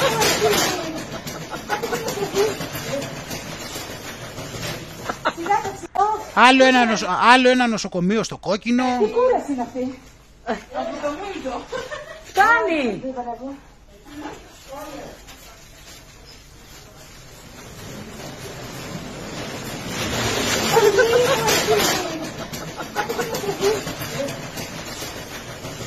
δύσκολα τα πράγματα αυτή την εποχή του κοροϊδοϊού, δύσκολα τα πράγματα. Γι' αυτό και λοιπόν βλέπεις εδώ πέρα πλέον, αυτό παιδιά για μένα είναι απόλαυση. Πάντα το ήθελα αυτό να, το, να τον δω το μαύρο να το κάνει. Με αξίωσε ο Θεός να μπορώ να βλέπω το γκούλι να μας οικετεύει. Να τους βλέπω εδώ πέρα να κάνουν έρευνες με, για το ποια είναι η πιο καλή δωροδοκία για να πείσουμε κανένα κορόιδο, να πάει να μπολιαστεί. Ποιος θα το περίμενε ότι θα φτάναμε σε σημείο ο μαύρος να παρακαλάει; Δεν το έχω ξαναδεί. Είναι απίστευτο. Προσπαθούν λοιπόν εδώ πέρα και βλέπουμε ότι ο μαύρος χρηματοδοτεί έρευνες που προσπαθούν να μελετήσουν με ποιο τρόπο, ποιος είναι ο καλύτερος τρόπος να πείσουν κάποιον να κάνει τον πόλη. Και οπότε λέει το UCLA, έτσι, αυτά τα, αυτά τα σπουδαία εκπαιδευτικά ιδρύματα, αυτά τα, τα ακαδημαϊκά ιδρύματα πρότυπα, έκανε την έρευνα και βρήκε ότι δοκιμάσανε τι γίνεται άμα τους δώσεις λεφτά. Άμα τους δώσεις λεφτά λοιπόν, ε, στα 100 ε, φυσικά υπήρχε μεγαλύτερη θετικότητα από ότι στα 25 δολάρια ή στα 50 δολάρια. Ε, επίσης ε, θέλουν να δοκιμάσουν έτσι και την περίπτωση αυτή, ε, τους δοκιμάσαν εδώ πέρα λέει για, για 1000 δολάρια τους είπανε ε, και αυτό φυσικά ήταν η... Ε, αυτό εδώ πέρα ήταν, ε, αυτή η πρόταση εδώ πέρα έχει να κάνει με τον, ε, με τον Ρόμπερτ Λίταν, ο οποίος ε, πρότεινε ότι για να, να δοκιμάσουν μέσα από αυτό βασικά, βασικά οικονομικά ε, οικονομικά μοντέλα, έτσι, οικονομικές αρχές, ούτως ώστε ε, να βρούνε ε, πώς μπορούν να επιτύχουν το να, εμβολ... να πείσουν όσο πιο πολλούς γίνεται να εμβολιαστούν. Και τους έδινε λέει αυτός μέχρι και χίλια δολάρια στο τέτοιο. Οπότε λοιπόν ε, αρχίσανε μετά και βέβαια υπήρχε και κάποια κριτική διότι ε, στο πείραμα παρατήρησαν ότι 15% από αυτούς που δεν ήθελαν να κάνουν εμβόλιο ε, και τους έδωσαν χρήματα είπαν ότι αυτό μειώνει ε, τη θετικότητά τους, έτσι, τη θέλησή τους στο να πάνε να κάνουν εμβόλιο. Οπότε πρέπει να πάνε να βρούνε και το, το κατάλληλο σημείο, πρέπει να βρούνε τη χρυσή τομή στο σημείο που δεν τους γυρνάει boomerang. Και σου, γιατί άμα φτάσεις σε σημείο μετά και τους άλλους πας και τους δώσεις τα λεφτά και αυτό τους κάνεις μετά να τους αποτρέψεις και έχουν λίγο μυαλό μέσα τους, είναι λάθος. Κανονικά πρέπει να βρεις κάποιο τρόπο να τους δωροδοκίσεις και αυτοί να πιστεύουν ότι αυτό είναι normal. Ε, οπότε τώρα σου λέει ότι υπήρξαν και κάποιοι οι οποίοι τσαντίστηκαν και μόλις τους δώσανε λεφτά ε, έγιναν αρνητικότεροι. Εδώ πέρα έχουμε στο Maryland, ε, έχουν δοκιμάσει με 100, 100 δολάρια ότι πάει καλά λέει γιατί είναι χρήσιμο αυτό και θα βοηθήσει. Άλλωστε θέλουν να τους δείξουν λέει ότι ε, μπορεί όποιος τη σημασία που έχει να κάνει σε εμβόλιο και μάλιστα λέει τώρα ε, ή τα εμβόλια λέει είναι έτοιμα αυτή τη στιγμή, είναι ελεύθερα και μπορείς λέει να τα βρεις με ή και χωρίς, ε, και, και χωρίς ραντεβού. Μπορείς δηλαδή ανά πάσα στιγμή όποτε θέλεις να περάσεις από εκεί πέρα απ' έξω και να κάνεις τον πόλη σου. Δεν χρειάζεται να έχεις κάνει ούτε ραντεβού. Και θα πάρεις και τα 100 δολάρια. Φαντάζεσαι.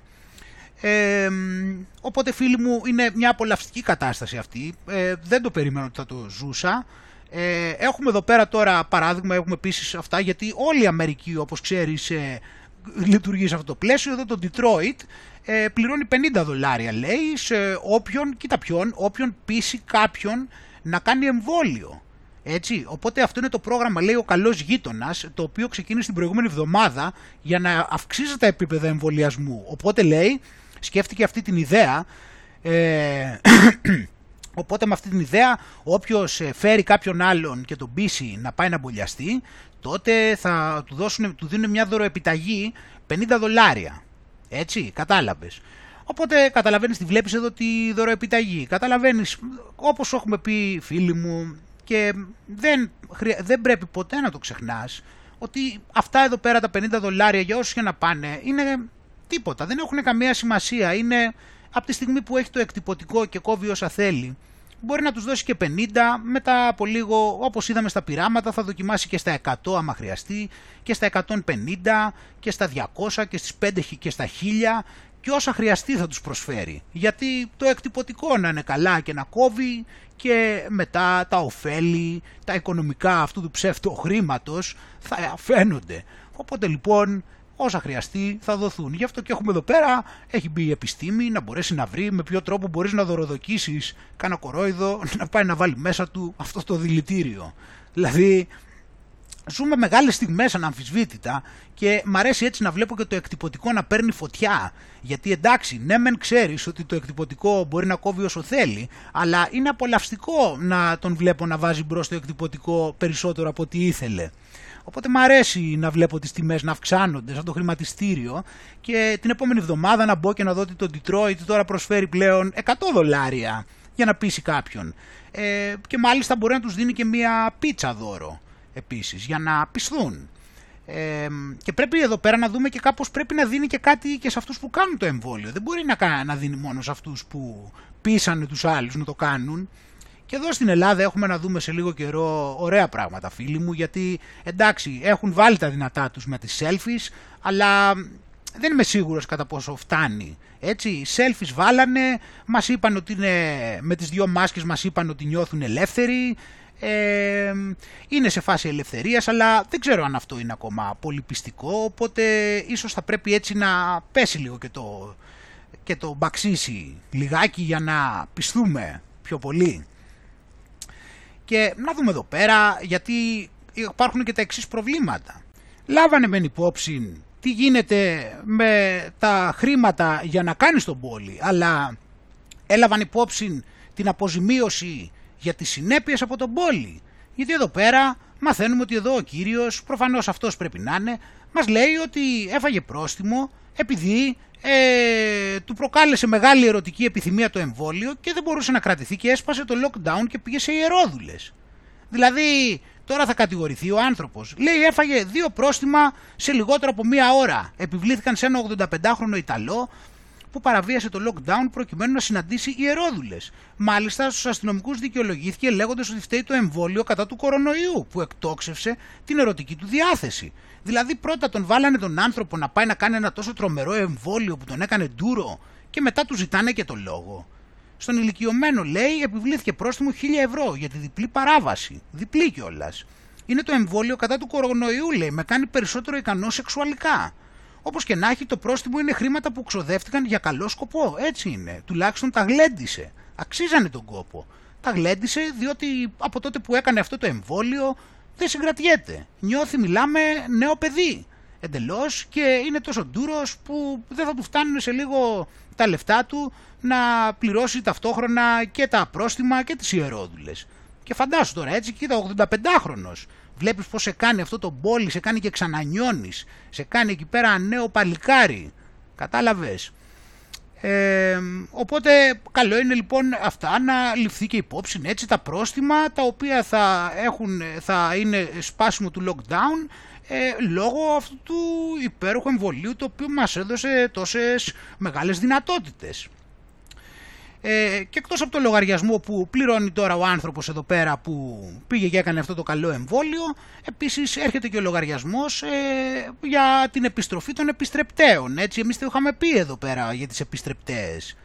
Έτσι, ότι δηλαδή δίνανε επιστρεπτές προκαταβολές, οπότε είχαμε πει ότι πρέπει να περιμένεις ότι θα έρθει η ώρα που θα ζητηθεί η επιστροφή. Ε, τώρα ήρθε η ώρα της επιστροφής.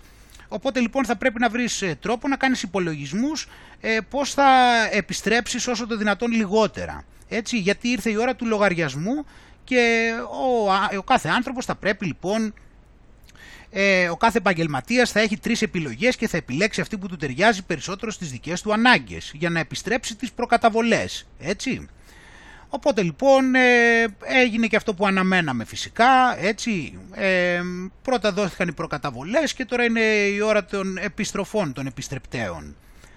Οπότε τώρα φίλοι μου με όλα αυτά έτσι καταλαβαίνουμε ότι φυσικά δεν θα μπορούσε να μην υπάρχει μια συνέπεια στην οικονομία σε μια τόσο πολύ μεγάλη ατζέντα. Και κοιτώντας παλιότερα βλέπουμε ένα παλιότερο βίντεο πιο άλλου αυτού, του, αυτού, που παρουσιάζεται, αυτού που παρουσιάζεται για αρχιτέκτονας του Παγκοσμίου Οικονομικού Φόρουμ, έτσι ο Κλάους Σουάμπ, ε, ο οποίος ε, πιστεύει ότι ο κορονοϊός ε, που εμφανίστηκε τυχαία είναι μια εξαιρετική ευκαιρία ούτως ώστε να πάμε στη μεγάλη επανεκκίνηση και να φτιάξουμε τον κόσμο δίκαιο και καλό όπως πραγματικά έπρεπε να είναι Άλλο που θα τον φτιάξουν οι ίδιοι που τον έχουν κάνει όπως τον έχουν κάνει τώρα, αλλά ξέρουν αυτοί πώς θα τον φτιάξουν τώρα καλά. Μην κοιτάς που δεν μας είπανε πώς θα διορθώσουν τα λάθη τους. Πάμε τώρα λοιπόν να δούμε τι είχε πει το 2016 ε, και πόσο απέχει και πώς όλο στοιχείως αυτό κάπως ευ- ευνοήθηκε και από τον ιό. Για πάμε να δούμε. Et au bout de ça, on parle de puces qu'on pourra s'implanter. Ce sera quand ça; Certainement dans les dix années à venir. Et d'abord, on va les implanter euh, dans nos vêtements, c'est-à-dire wearables, euh, comme on le dit. Et après, on pourrait s'imaginer qu'on les implante euh, dans nos cerveaux ou dans nos topos. Et à la fin, peut-être il y a une communication directe entre notre cerveau et euh, la- le monde digital. Ce que nous voyons, c'est une sorte de fusion du monde physique, digital et biologique on appelle quelqu'un, on n'a même plus le réflexe de devoir prendre un appareil, ça se fait naturellement. Hein. La, technique continue le corps. Vous, parlez et vous dites je veux maintenant euh, euh, être connecté avec n'importe qui. Hein. Et d'abord, vous avez les robots euh, personnalisés. J'ai vu que M. Zuckerberg a prédit qu'à la fin de l'année, il va avoir son robot, son butler personnalisé Ouais. qui est à sa Donc, disposition. comme dans Downton Abbey, on aura son, son butler personnel, son serviteur, son esclave. Oui, mais, mais il y a une différence. C'est un serviteur qui, avec euh, l'intelligence artificielle, apprend et qui n'est pas seulement euh, votre assistant pour euh, des travaux manuels, qui vre- peut vraiment être un partenaire intellectuel de vous. Οπότε βλέπεις εδώ ότι σου παρουσιάζει ξεκάθαρα μία ατζέντα η οποία είναι ε, ψηφιοποίηση του ανθρώπου και ταυτόχρονα τεχνητή νοημοσύνη με ρομπότ τα οποία θα μαθαίνουν από μόνα τους και τα οποία αυτά θα μπορείτε να έχετε και δια- διανοητική σχέση. Έτσι θα μπορείτε να συζητάτε. Θα μπορεί να είναι ένας σύντροφος. Ε, καλή ιδέα φαίνεται τώρα που το σκέφτομαι γιατί αυτά μπορεί να μην μπορούν να κολλήσουν και τον ιό. Οπότε εμείς για να είμαστε ασφαλείς θα κάνουμε παρέα μόνο με αυτά εκεί τα ρομπότ. Αλλά δεν θα χρειάζεται να ερχόμαστε και κοντά τους γιατί έτσι κι αλλιώς θα έχουμε το τσιπάκι στον εγκέφαλο οπότε θα είμαστε κοντά τους ε, μέσω του τσιπακιού στον εγκέφαλο. Εμείς δεν θα κινούμαστε, εμείς θα είμαστε μόνο πάνω από την τουαλέτα γιατί χρειάζεται κιόλας αυτό. Κατά τα άλλα δεν θα χρειάζεται καμιά άλλη κίνηση. Όλα τα υπόλοιπα θα είναι με τα τσιπάκια και με τη σκέψη, ούτε καν κουμπάκια. Απλώς το μόνο πρόβλημα θα είναι το πώς θα πας τουαλέτα. Οπότε θα πρέπει αναγκαστικά να κάθεσαι συνέχεια πάνω στην τουαλέτα. Έτσι. Για να μπορείς να είσαι εκεί, να μπορείς να κάνεις αυτό που πρέπει να κάνεις. Όλα τα υπόλοιπα δεν χρειάζεται να πας πουθενά. Αν είσαι εκεί, τα υπόλοιπα μπορούν να λύνονται με τα τσιπάκια στον εγκέφαλο. Και φυσικά αυτοί οι οποίοι ε, ελέγχονται ξέρουμε από πού και φυσικά ε, ξέρουμε και τι τους αρέσει, προφανώς θα πρέπει να είναι όσο πιο βίαιοι γίνεται και πάμε να δούμε εδώ ακόμα και με τις μεγαλύτερες ηλικίες. Και πάλι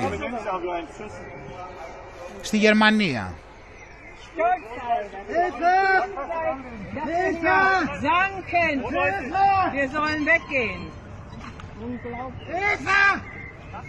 Hilfe! Hilfe! Ich das denn nicht? Hilfe! Ich kriege keine Luft! Geh da! Ich kriege keine Luft! Και αυτός τον απομακρύνει και το κρύβει. Έτσι άλλος το απομακρύνει και το κρύβει αυτός εκεί πέρα. Για να μην φαίνεται. Όσο το πιασε η κάμερα, γιατί δεν το πιασε και από την αρχή.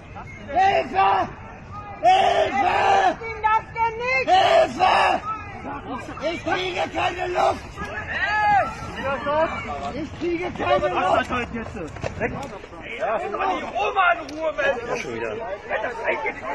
Noch weiter Abstand halten, hab ich Ja. gerade gesagt. Ja, ich gehe jetzt weg. Also, weiter geht's.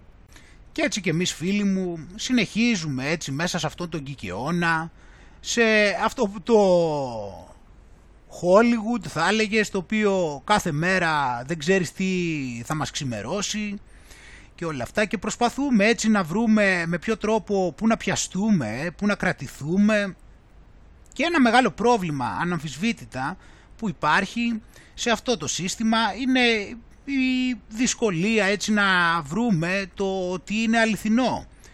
Και για να βρούμε τι είναι αληθινό ε, ε, μας δυσκολεύει πάρα πολύ καταρχήν η εκπαίδευσή μας.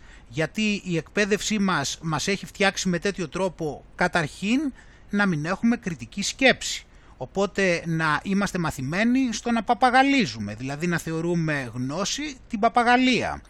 Οπότε υπάρχει αυτό το μεγάλο πρόβλημα και δεύτερον υπάρχει ένα άλλο πολύ σημαντικό πρόβλημα της εκπαίδευσης του μαύρου η οποία είναι το ότι ε, εξυψώνει τα εγώ μας. Δηλαδή θεωρείται φυσιολογικό να θέλεις να είσαι και ο πρώτος, να θέλεις να είσαι καλύτερος, να ζηλεύεις, να θέλεις να υπερβείς, ε, να θέλεις να σε θαυμάζουν, να θέλεις να εξυψώνεσαι και ούτω καθεξής.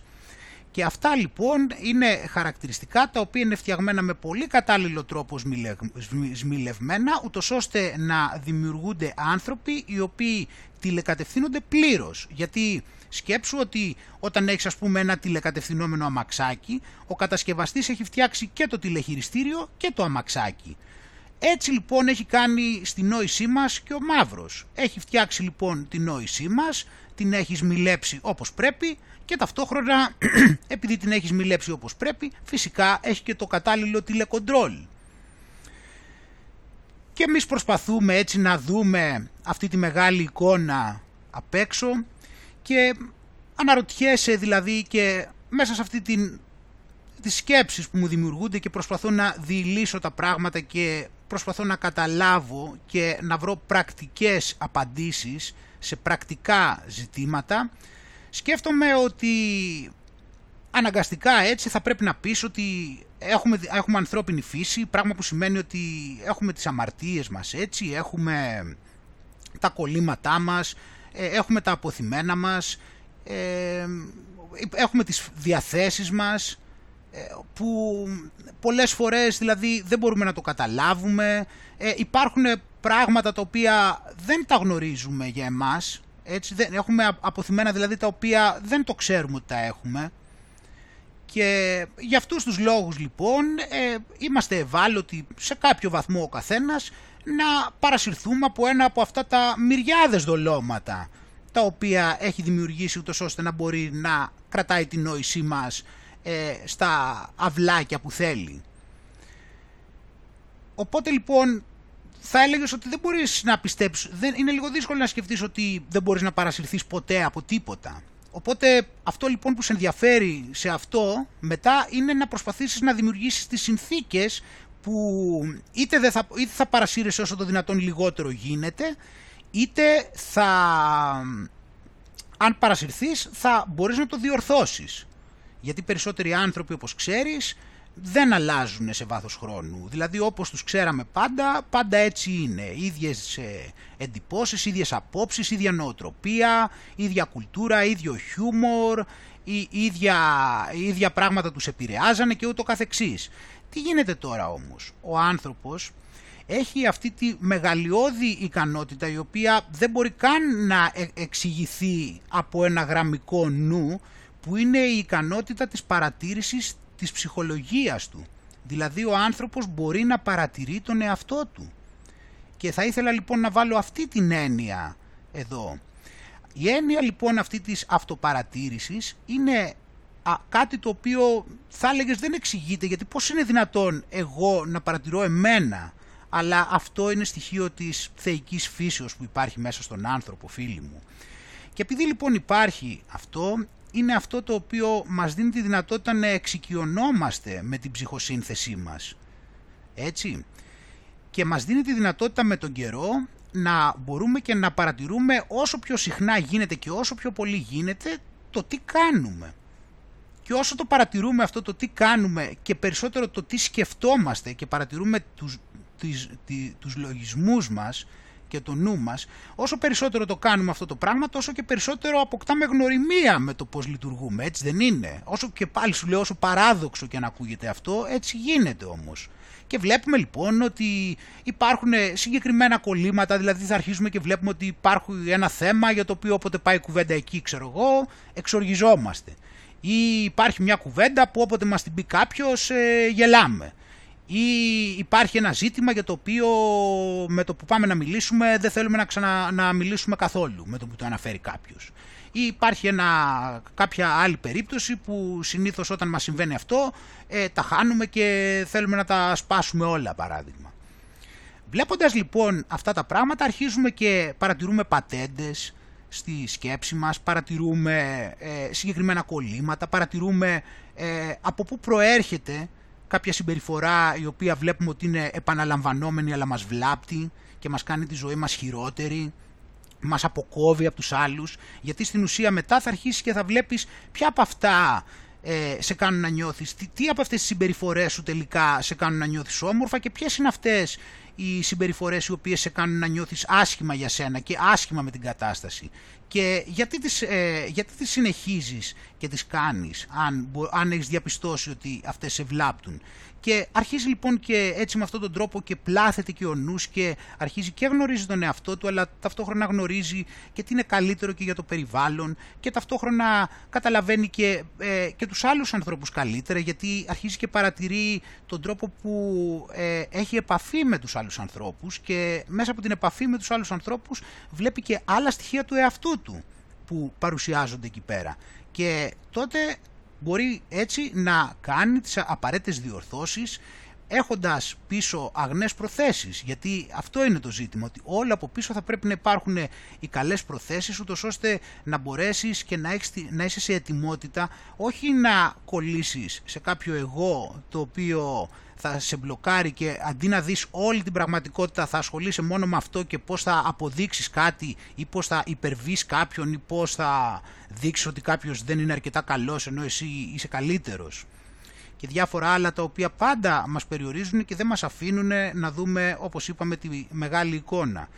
Και όταν γίνεται αυτό φίλοι μου είναι το θέμα ότι δένουν όλα τα κομμάτια. Αυτό είναι το ζήτημα. Δηλαδή δεν μιλάμε απλά για κάτι το οποίο ε, είναι σωστό με τη λογική.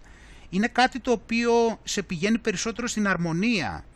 Και όταν πηγαίνεις περισσότερο στην αρμονία, ξέρω εκ προσωπική, έτσι πιστεύω εγώ, έτσι έχω αισθανθεί, τότε είναι που έχεις και την καλύτερη επαφή με το, με το θείο και τότε είναι και που έχεις και καλύτερες απαντήσεις και τότε είναι που έχεις και καλύτερες εξηγήσεις και τότε ίσως σου έρχονται και πιο ομαλά τα πράγματα. Είναι δηλαδή πολύ σημαντικό όλο, όλη αυτή μια, μια προσπάθεια νοητικής ισορροπίας να έχουμε γιατί αυτό έχει και άμεσες συνέπειες και, στο, και στον εξωτερικό μας ή επί της ουσίας τελικά ό,τι γίνεται μέσα στο νου μας τελικά είναι μέσα μας. Οπότε εμείς όλο αυτό θα το τραβήξουμε, δεν θα το γλιτώσουμε. Οπότε δηλαδή υπάρχουν πολλοί άνθρωποι, άλλες εποχές τουλάχιστον, γιατί τώρα είναι όντως δύσκολα, αλλά πολλοί άνθρωποι έβλεπες ότι ε, στην πραγματικότητα δεν υπήρχε κάποιο πρόβλημα που ε, είχαν ή έχουν και νιώθουν πολύ άσχημα. Και να σου πω και κάτι, σε γενικές γραμμές όλοι πάνω κάτω το έχουμε αυτό, γιατί όλοι τρώμε κάποιο κόλλημα που δεν το καταλαβαίνουμε και αντί να ξυπνήσουμε εκείνη την ώρα και να αντιληφθούμε ότι απλά τρογόμαστε, ε, καθόμαστε εκεί και το συντηρούμε και ασχολούμαστε με αυτό και προσπαθούμε εκεί να κάνουμε ό,τι μας επιβάλλει. Αυτό, μας έχει πάρει τον έλεγχο και προσπαθούμε να το ακολουθήσουμε και να το αποδείξουμε και όλα αυτά. Οπότε καλή δύναμη φίλοι μου, γαλήνη στο νου μας, ο Θεός που ο Θεός είναι η απόλυτη γαλήνη φυσικά να είναι μαζί μας και τα ξαναλέμε συντόμως. Να είστε όλοι καλά. Γεια και χαρά.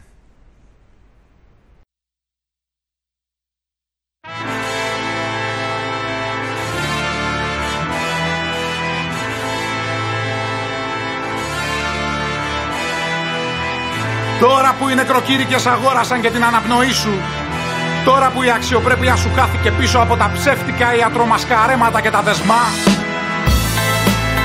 Μέσα στην εξαπάτηση και την υποδούλωση.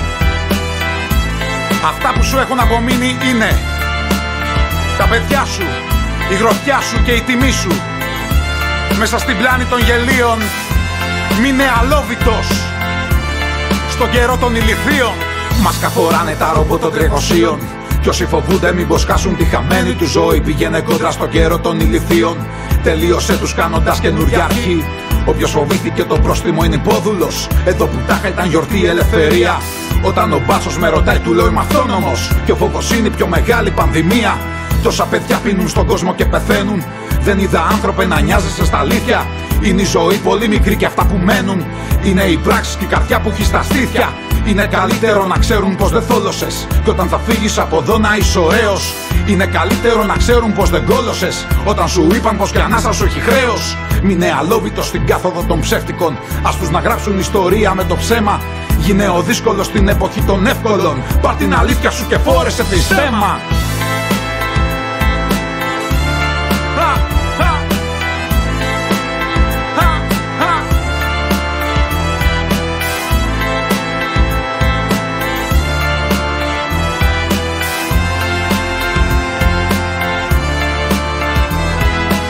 Βγήκαν οι φύλακε για να πουλήσουν θάνατο. Κλείσαν τα πάντα, μα δεν κλείσαν την ψυχή σου. Τώρα που θέλουν να σε κάνουνε απάνθρωπο, το πιο ακριβό που σου απομένει είναι η τιμή σου. Όσο θα φτιάχνουν φυλακές να δραπετεύεις. Κι αν έχουν όπλα να έχεις όπλα αυτό που είσαι. Να μην φοβάσαι και όταν πρέπει να γριεύεις. Πιάσε τους νόμους τους και με τα χέρια σχίσε. Κράτα γερά μέσα στην πλάνη των πλουσίων. Είσαι αυτό που ούτε στιγμή δεν αγοράστηκε. Χόρεψε μόνος στο χώρο των ηλικίων. Γίνε ο λύκος που στη φάκα τους δεν πιάστηκε. Νιώσε τη δύναμη που έχει η ματιά σου. Βγάλε φωτιά και μοίρασέ τη με το βλέμμα σου. Άνοιξε δρόμους να περάσουν τα παιδιά σου. Ζήσε στο κόκκινο όσο κυλάει το αίμα σου. Κι αν φοβηθείς, θα είμαι εδώ για να ανταμώσουμε. Το τέλος θα έρθει όταν θα σφίξουν οι γροθιές μας. Κι αν είναι το τίμημα βαρύ, θα το πληρώσουμε. Όσοι μας κλείδωσαν τρέμουν για τις σκιές μας.